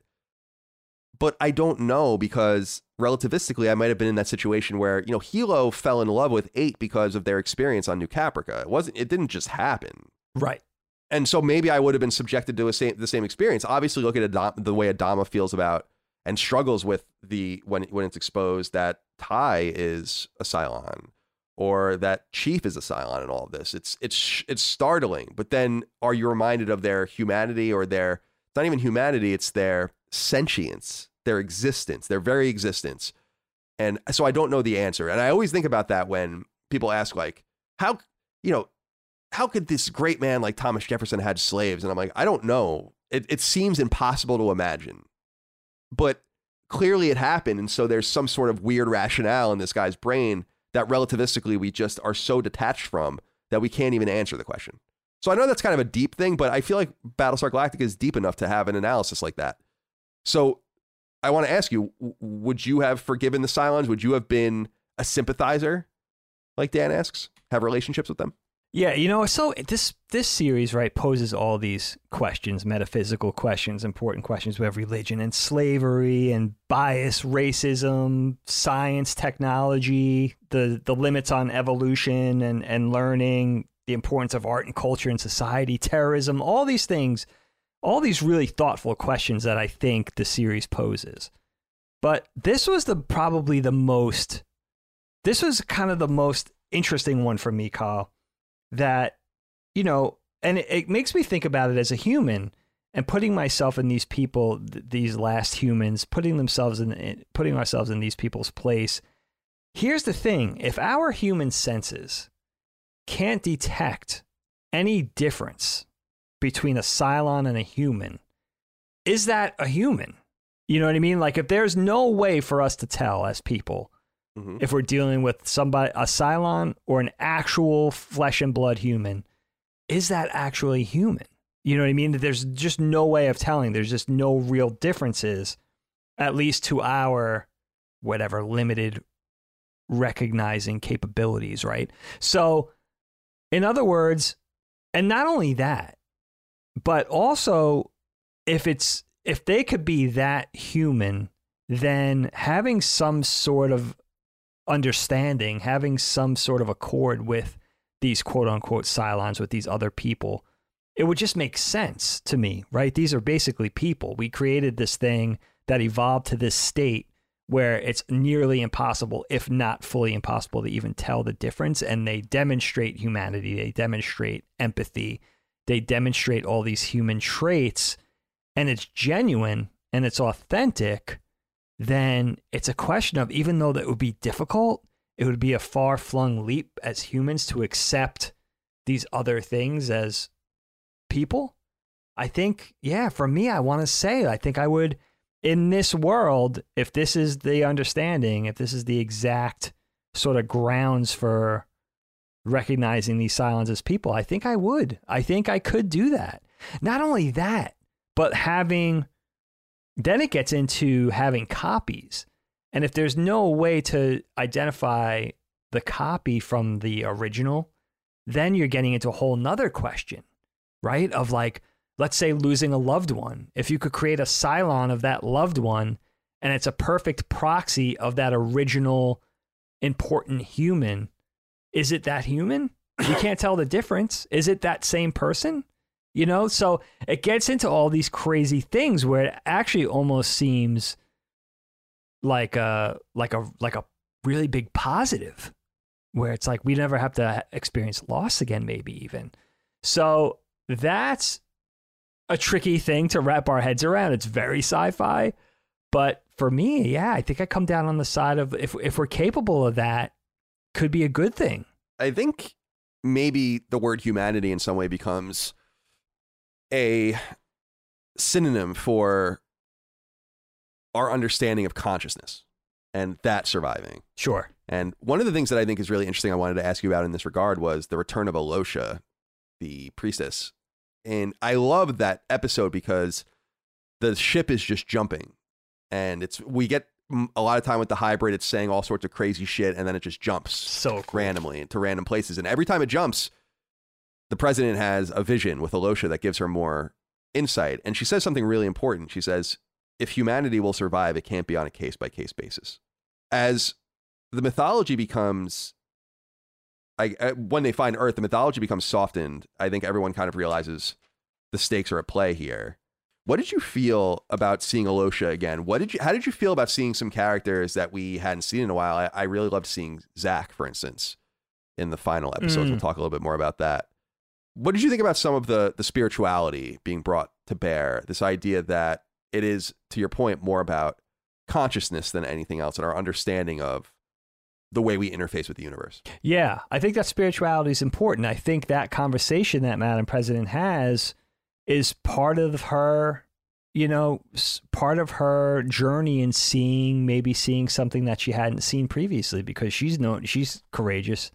She's got that conviction, but her sort of understanding needed to evolve a little bit too if they were going to survive as human, you know, as humans and coming around to having some sort of truce or some sort of understanding with the Cylons, of course. And, you know, again, like sort of conviction flying in the face of evolving or growing or changing your mind. And that's what that sort of meant to me. And that's, and also, I guess faith plays into it too, like you were saying with spirituality and coming down to having a reminder of not only sticking to your guns, I guess, to put it into layman's terms, sticking to your guns, but also in in on the other hand, having the capacity to to change and letting your empathy speak to um, evolving or maybe growing or thinking in a way that you previously hadn't. Which I think that's a big that's a big takeaway for me for this season of of, of uh, Battlestar. Same thing with other major characters like Admiral Adama. I mean, it's just like he had to he had to basically not only trust his instincts but trust the people that he loved and change his mind and also put aside his biases. And again, that need for revenge and um, just trust that and and very difficult decisions, right? I mean, you make a you make the wrong decision, it could mean the extinction of humanity in his case. So that was a really big takeaway for me in this too. Was like, and that spe- just speaks to being a human, right? We have our convictions, we have the things we were taught, the things we learned, sort of the things that create our foundation. But at the same time, we have to be able to adapt, evolve, listen, and all that kind of thing. So that's where really where those conversations and those experiences speak to me and, and, and sort of ring true. And, and and again, like provide that foundation for emotion too. Let's delve further in on Tom Zarek. Oh, good character, man. Zarek's interesting to me because if everyone's everyone in this show seems to be forced to accept things that they don't want to accept. Mhm. I think Laura embraces, as we said, fascism and kind of totalitarianism. At the same time, Zarek starts embracing a protective scheme that is set to shield the very system he was trying to destroy before the colonies were attacked by the Cylons. He's now kind of one of the the the purists, like one of the patriots in some way. Sure. How did you find that? Now, I want to be clear. Zarek is a murderer. I mean, they kill the quorum and do other things too. It's totally undemocratic what he's doing as well.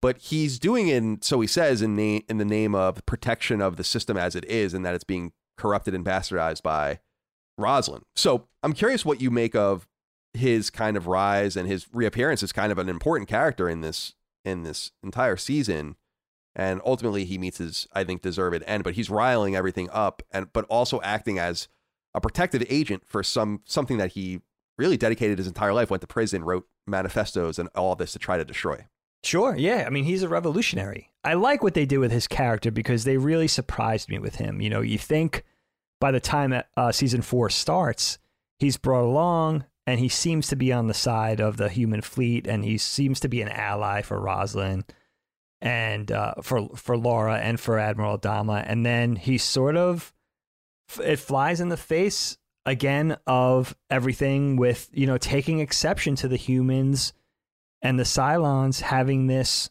sort of truce and having this accord, and he doesn't agree with it.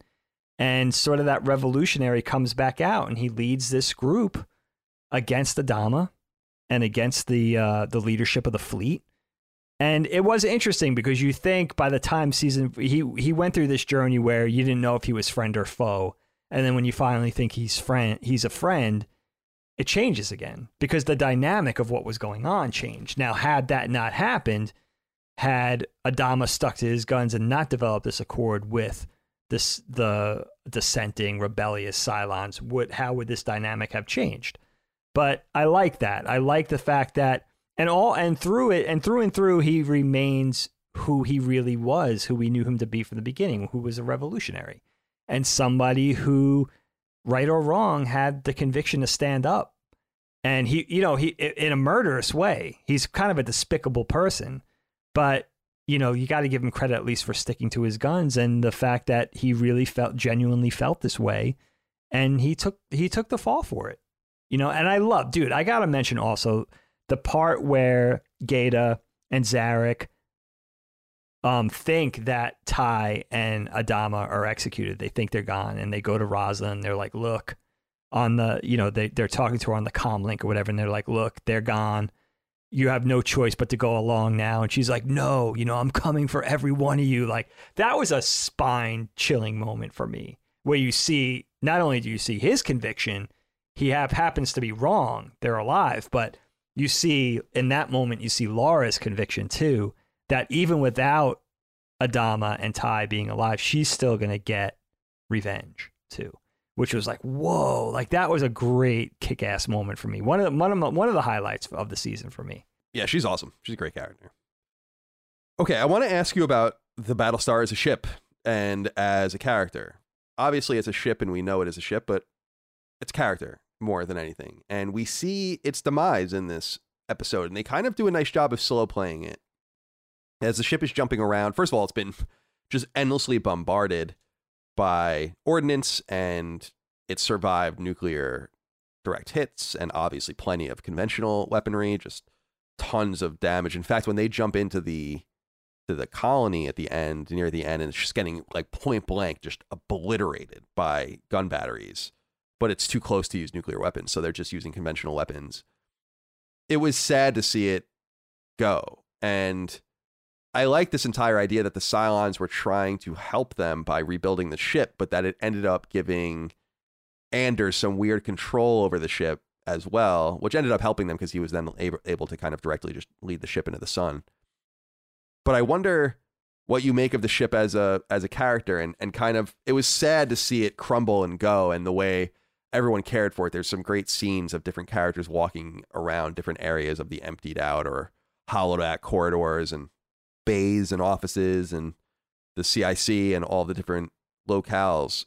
How did you feel about Battlestar Galactica as a ship and as a character? Oh, dude, it, it, you're right. I mean, it is a character. I mean, it's it's the setting, the primary setting for this whole series, our whole experience with the with season after season. It always reminded me of. First of all, I love seeing it compared to a more contemporary battleship like the Pegasus where you see that this thing is older, the design is older, it looks a little more cumbersome. It always looked like kind of like a scaly toad to me or something, kind of robust and stocky, like a lizard almost. You know what it reminded me of? I thought about this watching this season. It reminded me of that dinosaur. I think it was called an Ankylosaurus. It's like this armored, low slung, turtle like dinosaur that had this long tail with like basically a wrecking ball at the end of it. Yeah, yeah I know what you're talking right? about. Yeah, you know that's a dope. Yeah, it kind of yeah, reminded yeah, me of that. Like it would, it would just, and I think that wrecking ball, that huge weighted thing at the end of this tail, they were designed to knock down. I don't know if it coexisted with a T Rex, but much larger dinosaurs that would knock it down so it could get away, type of thing. It always reminded me of that. And I, yeah, I love the fact. I think Laura says it at one point. It's a very uh, emotional moment where he she says to Adama you're losing both your women at the same time, you know, because the battleship's dying, Laura's dying of her cancer.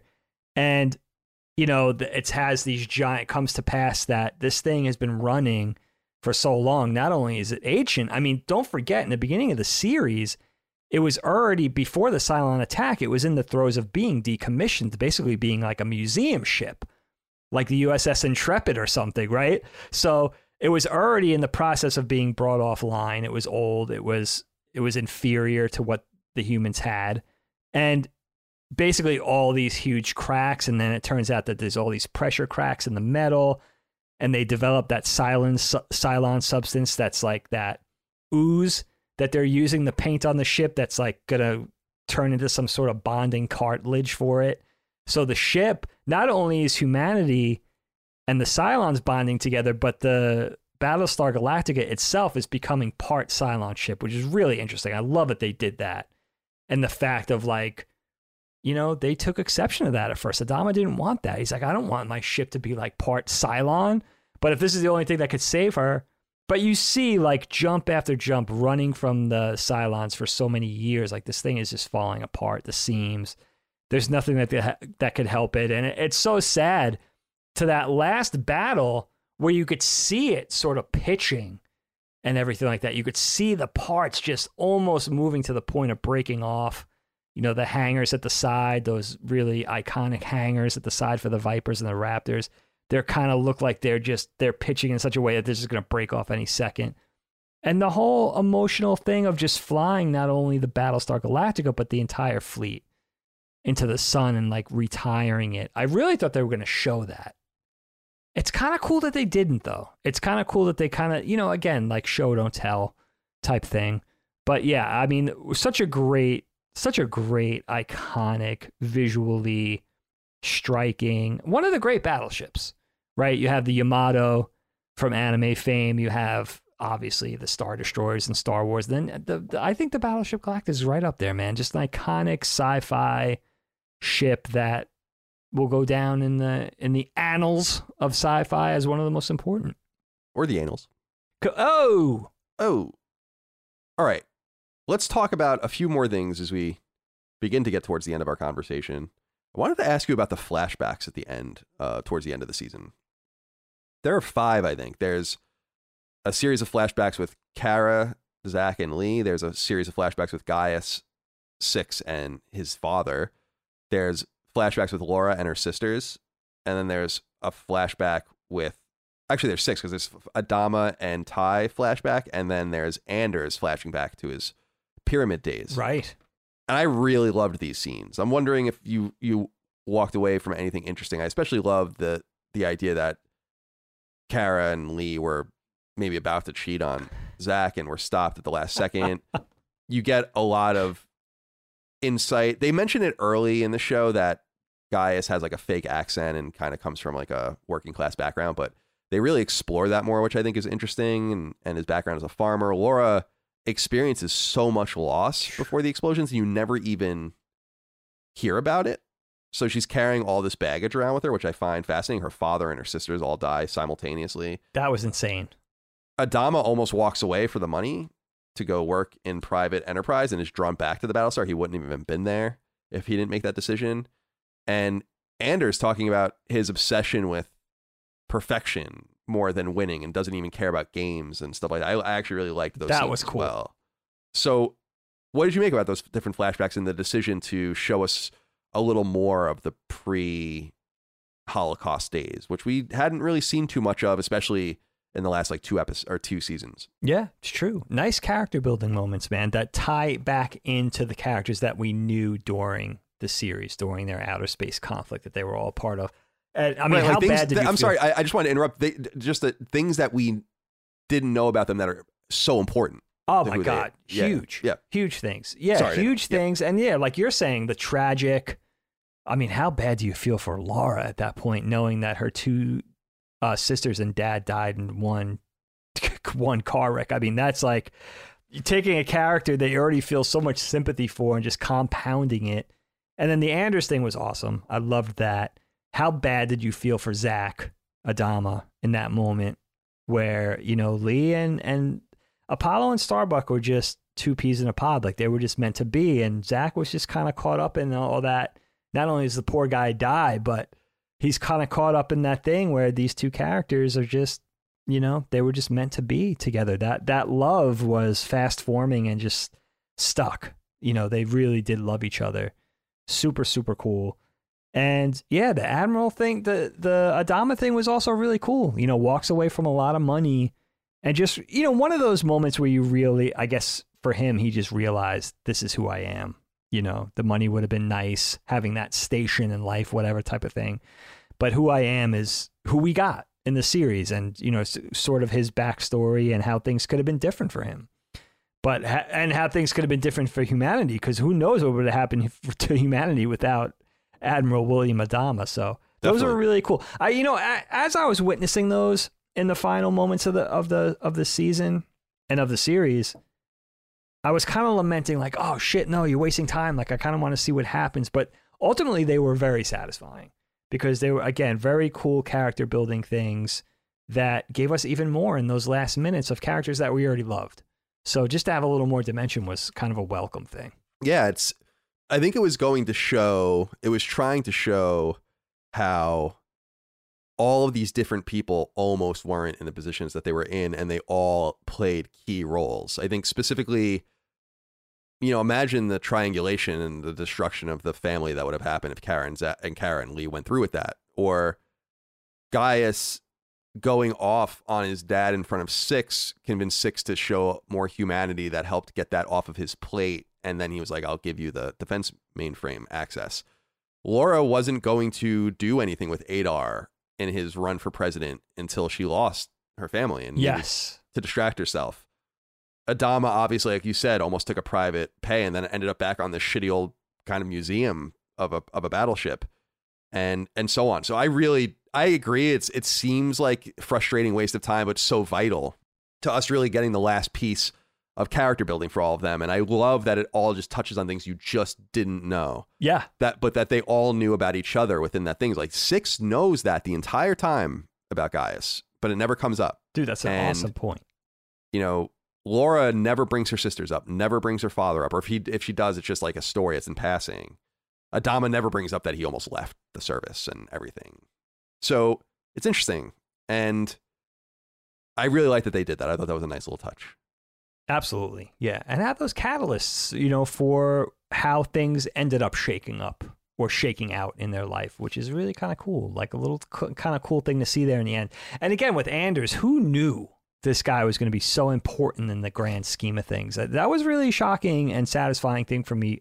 Again, to propel those characters to a station that, you know, you think they're kind of secondary players, but they turn out to be main cogs in this in these gear works, and I think that's really cool. I never seen anything like that. I never saw a character, uh, a, a show rather, juggle so many characters and then have appropriate payoffs for just about every one of them.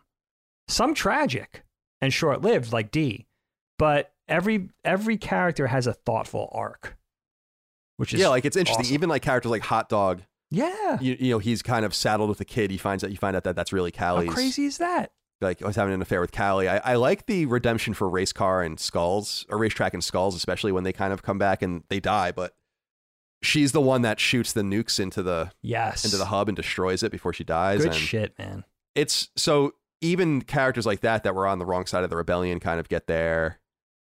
They get culturally resurrected, like they they they do the right thing, even though people probably don't even know. They'll never remember. They might always remember them Great point. as traitors. So yeah, they play. I I dig that as well. Yeah, yeah. Rob Aiken wrote into us on Patreon and Yo, "Morning, Colin and Dagan. What do you hear? Nothing but the rain. It's a question of what you would what would you do? The tape line is down in the hangar bay. Do you flee or fight?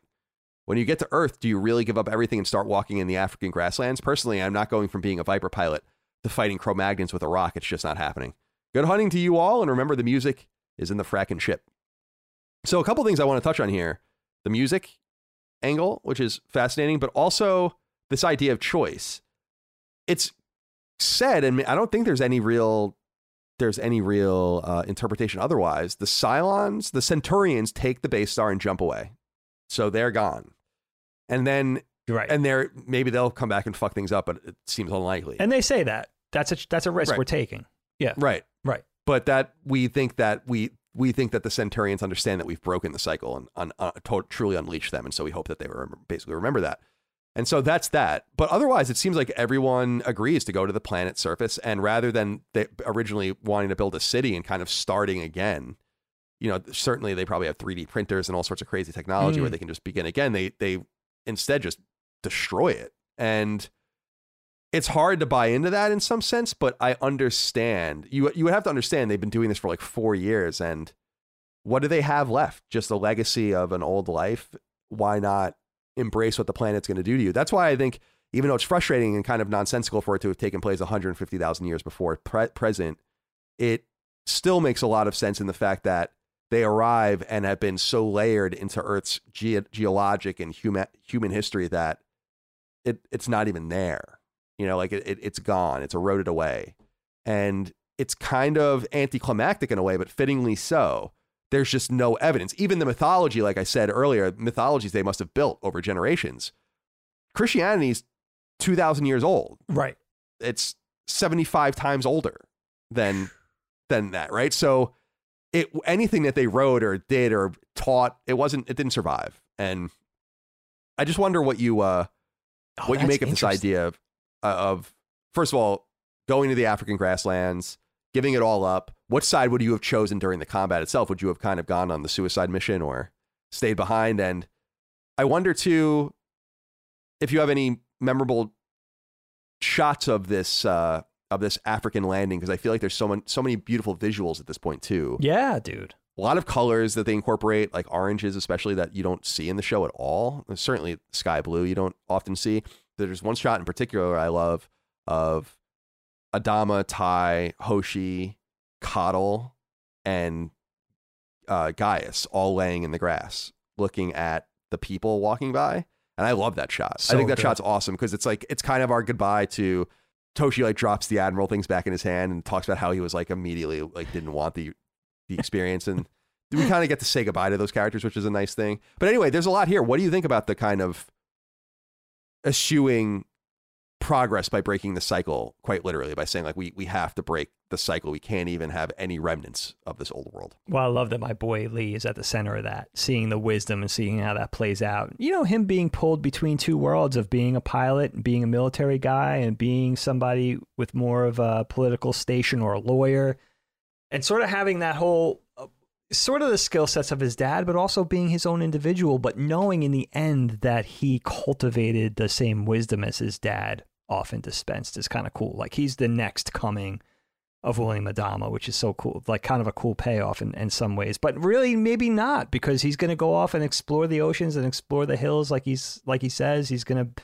he's not going to live that life anymore. I, I, I wanted to say Yeah. I was a little frustrated by that because I'm like Lee, you had you could just do that in a Raptor. But anyway, go on. that is true. Yeah. Also, I was I was kind of thrown by the whole thing that you know Lee and everybody they're standing around, they're talking, and Lampkin's like, "Well, we'll set up the boundaries for the city," and I'm thinking like, "What? They're just going to build the." It sounds easy, like they're making it sound really easy, but then you're saying with their technology, we're thinking it from a 2022, you know, Earthling perspective. But few, in the future, they could probably do this stuff pretty rapidly. So you got a great point Yeah. there. I, I well, I think I mean my, my that was just my assumption. Like they, they are clearly running out of things, but they clearly are still manufacturing a lot of stuff at this time. Right. They even talk about how people are making clothes, how Right. people are obviously rolling cigarettes and making liquor and stuff. So these are more lo-fi things, but I think yeah, I think it would be reasonable to expect that with just the raw materials they found that they could have made whatever they want. That's a great would- point. I mean, that is a really considerable point, actually. But, you know, again, I love that. And, you know, for every character to, well, first of all, I love the payoff of actually finding a proper Earth after finding that poisoned Earth. So there is going to be actually somewhere, if not a paradise, but certainly you could construe it as a paradise, right? Somewhere where they can sort of throw down and colonize and perpetuate, right? Because there's 38,000 left. Plus, they mention, of course, the people that already, the primitive people that already live there.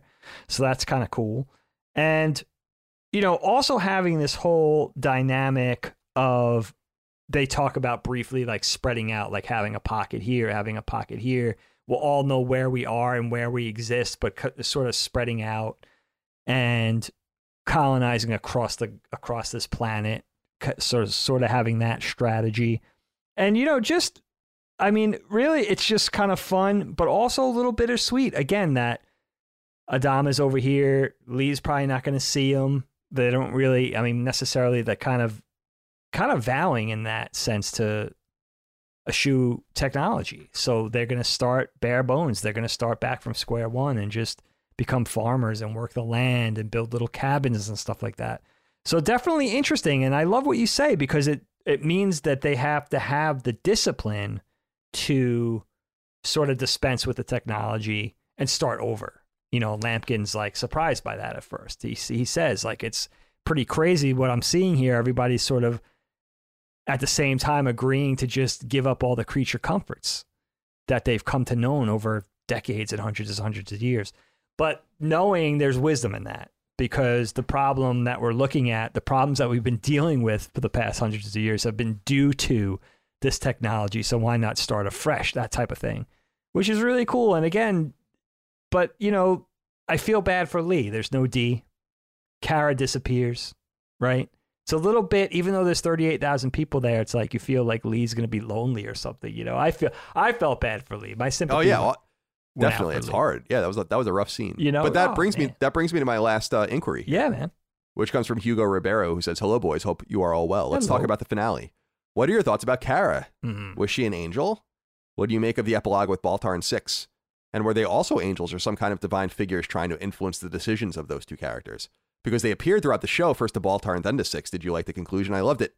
Even it, even if it left some things open to interpretation, I thought it was a fitting end to an awesome show. I think that the show, in my opinion, hits you over the head with the fact that Kara is like an angel of some sort, some sort of divine character, going all the way back to her treatment by the Cylons and on New Caprica and all of this, but also the drawings she makes and, and the music. I wanted to bring that back up. Her dad writing a song that is interpreted into numbers. She punches it into the FTL drive and they jump to Earth. I mean, it's super cool stuff. I just feel like obviously there's divinity at play here.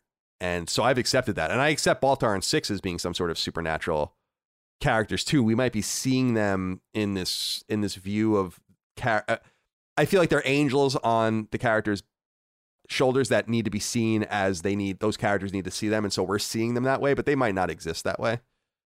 So, what do you make of the I kind of the, the last spiritual question, which is like, what was going on with Kara? She found her own body. She found the ring, and the and the tests were done on it, and the blood was found, and all of this. So, what was she? Yeah, I mean that's the thing. I I kind of fall into the camp of she must have been some sort of angel as well. I mean, it is cryptic. At first, I thought it was a little overly cryptic with stuff like this, a little too confusing. But I kind of like that they kind of leave it obscure.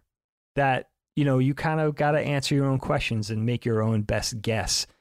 But I like Angel, and I like kind of tying Gaius, Six, and Kara together because if they were sort of some sort of angelic guide types for humanity, for the Cylons, for the for the for this whole story, they all did have very similar characteristics. You know, sexually promiscuous, heavy drinking, a little selfish, heroic in their all heroic in their own right, but also extremely self-indulgent and maybe self-destructive. So there might be something there that was purposeful that they all share those common traits, which is really interesting. I just thought of that. But you know, for Kara, I I like the character enough to maybe have a little a clearer answer would have been welcome. But at the same time, I kind of like, you know, again, making my own guess. Gaius was a really confounding character for me because I was always waiting Hmm. for the other shoe to drop with him. I think I mentioned this in our season three discussion too, Kyle. I was always waiting to see what side he was going to come down on. Could he dispense with the self indulgence, with the womanizing, with the boozing, with sort of placating himself and just become a proper hero? And I guess he does in those last moments of not leaving with his entourage, with his, uh, I was going to say his religious faction. I think they call it a movement. I don't want to offend Gaius, but when Jean and Paula and all those people leave, he decides to stay when he could have left. So I guess that's his last kind of final heroic act. We know Kara's already heroic in her own right. And then we see Six is kind of heroic in what you mentioned in the whole arc with Gaius and his dad. You know, she was kind of being kind of operating in that genuinely empathetic capacity early on we see in the in the final moments of the show. So that's interesting in, in putting lumping all those characters together. But I guess I guess they were sort of angels, all angels in their own right, which is, you know, which was they were designed to help guide and prophesize and get them to that point. Get humanity Indeed. to that point, I should say. I think so too, and I, I like to think about the the little things that they brought to bear in that universe when they come in. Maybe that's when fire's probably older than 150,000 years, but maybe that's how people started discovering fire or Yeah. being safer with with water or getting the very embryo going of agriculture. Although agriculture is really it's not even anywhere close to being 150,000 years old. So that's kind of where some of the my hangups anthropologically stand. But spiritually and religiously. I think this this this uh, show is just so bold because I think it's saying like, no, it is, it is spiritual, it is religious, it, it there is a force at work, there is something at play here, and I and everyone plays a role, and that's why I think Gaius is especially interesting because Gaius reminds me a little bit of Larry David in the beginning, not in its not in his humor and personality, but just in that through his own kind of myopia and selfishness, he finds himself in a situation where he didn't intend for this to happen. He just was having sex with that six model and having, you know, a relationship with her and trying to impress her. He didn't know that by giving her the back end access to the mainframe that it would destroy the colonies. And by the end of the show, you kind of realize like he because they say to him like you've never done anything just selfless for you. You've never done eh, done anything that that didn't benefit you until the very Yeah. end, and it makes you th- realize that wow, he could have kind of just owned this way sooner because there were a lot of people around him that kind of saw this entire ball rolling and weren't really concerned about how it started to begin with because they all embraced where they were at that point. It almost just delayed Gaius's comeback. He couldn't let go of his selfishness and his the bad aspects of his humanity until the very end. And so for in some way, seeing him not only live but thrive and find happiness with six reminds me a little bit of Pete Campbell at the end of Mad Men. And I don't want to spoil too much, but that like he has a happy ending. Yes. And it's like, what? I know what you're talking about. You know, where where it's uh, like Yep. why? and it's the same thing with Gaius. Like, why does he have a happy ending? But it kind of makes sense. And I, I don't really mind it too much. So Dig, is there anything left unsaid about Battlestar Galactica that you wanted to talk about before we go? No, that was the other, other thing that the series does, though. We're just talking about how it ends and where it ends, and just flying in the face of expectation. Like, who expected this series to end on Africa with giraffes and antelopes and baobab trees and stuff like that? Again, it was like a thing, a thing that I went into completely unspoiled. First of all, and second of all, those kind of surprises where it was like you could have never expected to tread, you know, tread into these territories where it went, and you know, made it a surprise and a treat every step along the way. I feel like not just for season four, but for all of it. And even when I felt like things were a little dark and a little depressing and maybe a little too heavy at times, it always offered up really thoughtful writing and really very good to excellent acting. And uh, that's why I really think it's worth everybody checking out. I think it's really, if you like sci fi, and and you like really thoughtful sci-fi in your series, in your feature films, in your video games, then you'll definitely dig this because there's a lot of substance. There's just a lot of substance there. I wished it could have been a little more fun along the way, but I really think that's a different flavor of sci-fi. I think that I think I don't think you come for to Battlestar Galactica for that necessarily. You know, well, early on I was thinking of the original series, 70 series, and it was it seemed to me as a little kid that original Battlestar series it did seem like TV Star Wars to me. You had the spaceships, you had the stormtrooper like bad guys, you had the guy sort of the hero with the low slung blaster, and it seemed like they were kind of trying to do Star Wars.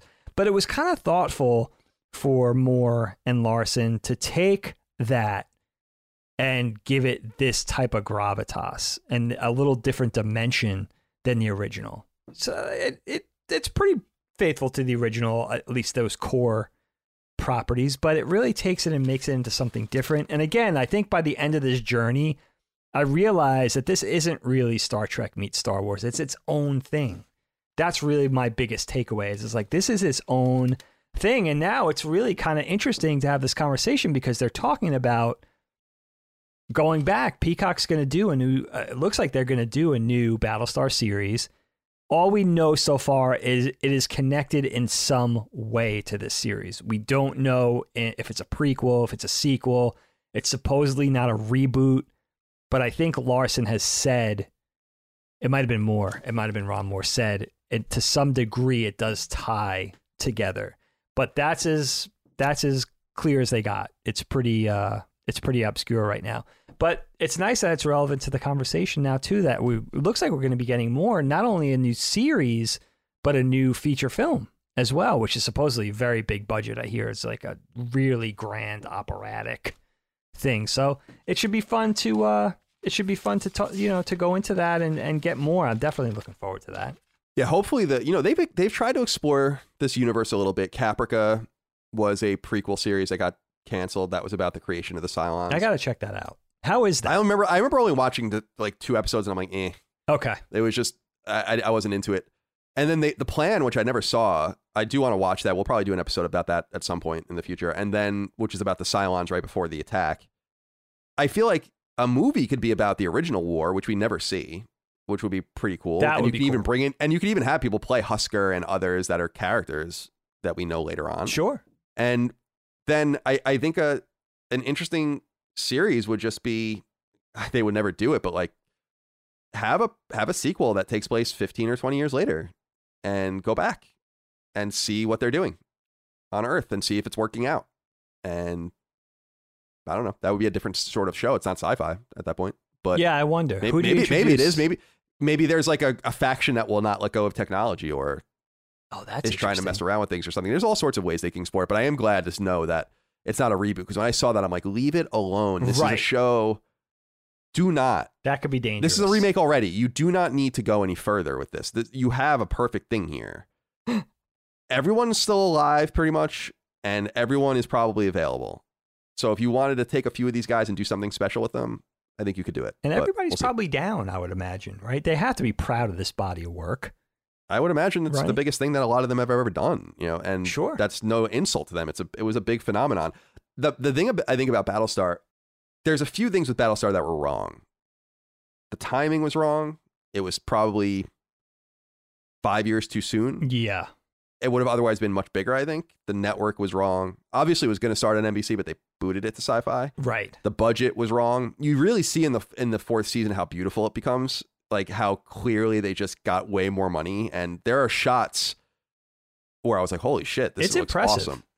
And it Still by stands up today's really, standards. yeah, Yeah. I think so too. Yeah. So I think that there are a few things working against it because very similar to Game of Thrones and The Walking Dead and other things, it's surprised like Battlestar just was too early. It just it missed that window of true nerd fandom. It was kind of overlapping with The Lost and a few other things that started to percolate 24 and all these shows, but Sure. it wasn't the way it is now. And I think that the way things are now would have been much more receptive to this high budget, high acting, well written sci fi show. And I still think that the greatest trick that this this show ever played on anyone is to trick anyone into thinking it's a sci-fi show. It's it's just really not relevant at the end of the day. No. You know, it, you know, it, it, it first and foremost it's just a drama, and I would say that its biggest theme is religion. I don't think its biggest and God. I don't think its biggest theme is science at all. It really does shake out that way. You're right. Dig, that's all we have. Yeah. Uh, hey, we're man, done with was fun. Battlestar. Yeah, it was fun. I'm glad to get through that, and uh, I hope everyone out there enjoyed our conversation. Remember, we've talked about the other three seasons as well. If you're coming into this blind, as well as Razor, Yeah. which is an awesome movie about Great Admiral movie. Cain. So, Dig, let's uh, end as we always do with a dad joke. All right, Kyle. Kyle, why did the restaurant hire a pig? Oh my God, did you fuck it up? What are you doing? No, that's it. Why did the restaurant hire a pig? Oh, you said okay. Why did the restaurant hire a pig? Yeah. Okay. I don't know. He was good at bacon. Oh my god, that was good. I didn't understand why you why you say you're like why did the why did the hire the it was a it was a hanging it was hanging. Oh, You didn't you didn't wrap it up with a I question. I thought you were trying Yeah. to guess because I feel like this one's a yeah, this one's a guessable one. I feel like maybe it not for me. is. I'm not very good. I don't have that I'm not good at intuition. That. No, me neither. But for you, That's a good one though. Well done, Dagan. All right, my friend. Thank you for your time today. I appreciate you. And thank you all out there for your love, kindness, and support of all things Last Stand Media. Knockback. Remember, find us on free feeds, YouTube, of course, patreon.com slash Last Stand Media. We appreciate you. We'll see you next time. Until then, goodbye. until then, my friends. Knockback, a retro and nostalgia podcast, is a product and trademark of Last Stand Media and Colin's Last Stand LLC, and is recorded from Central Virginia and the Philadelphia suburbs, USA. The show was conceived by and is produced by me, Colin Moriarty. My co host is Dagan Moriarty. Knockback's executive producer is Dustin Furman, and the show is edited by associate producer Ben Smith. All of Last Stand's theme music is by Ramon Narvaez. As you know, all of Last Stand Media's shows, including Knockback, are fan-funded on Patreon at patreon.com slash laststandmedia. The following names are at the producer support level or higher on Patreon, and we're grateful for your kindness and generosity.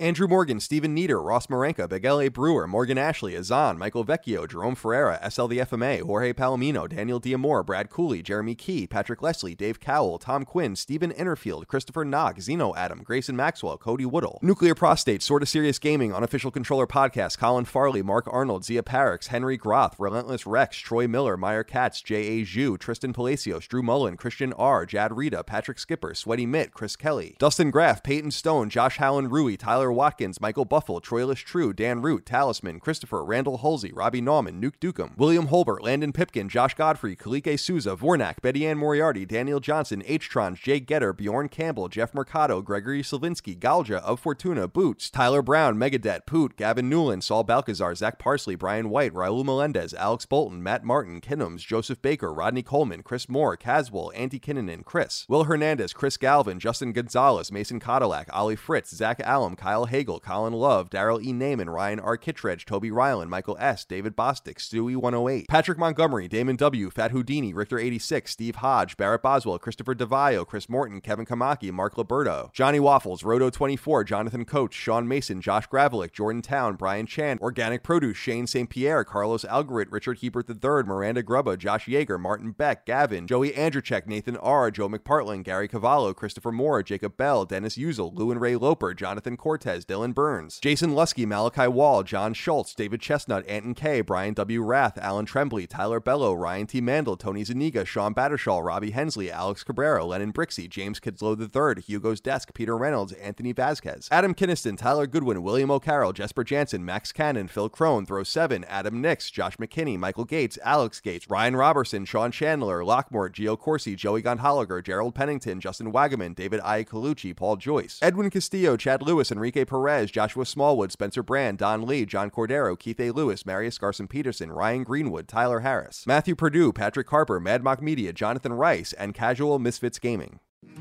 So I, I know you've got a lot going on, but remember, I'm here for you. So bother me when no one's listening because I will. Bother me when it feels like it won't get better because it can. Bother me because you're never a bother. Whether it's a low point or a crisis, get help for yourself or a friend. Learn more at neverabother.org or call or text 988, available 24 7. So I, I know you've got a lot going on, but remember, I'm here for you. So bother me when no one's listening because I will. Bother me when it feels like it won't get better because it can. Bother me because you're never a bother. Whether it's a low point or a crisis, get help for yourself or a friend. Learn more at neverabother.org or call or text 988, available 24 7.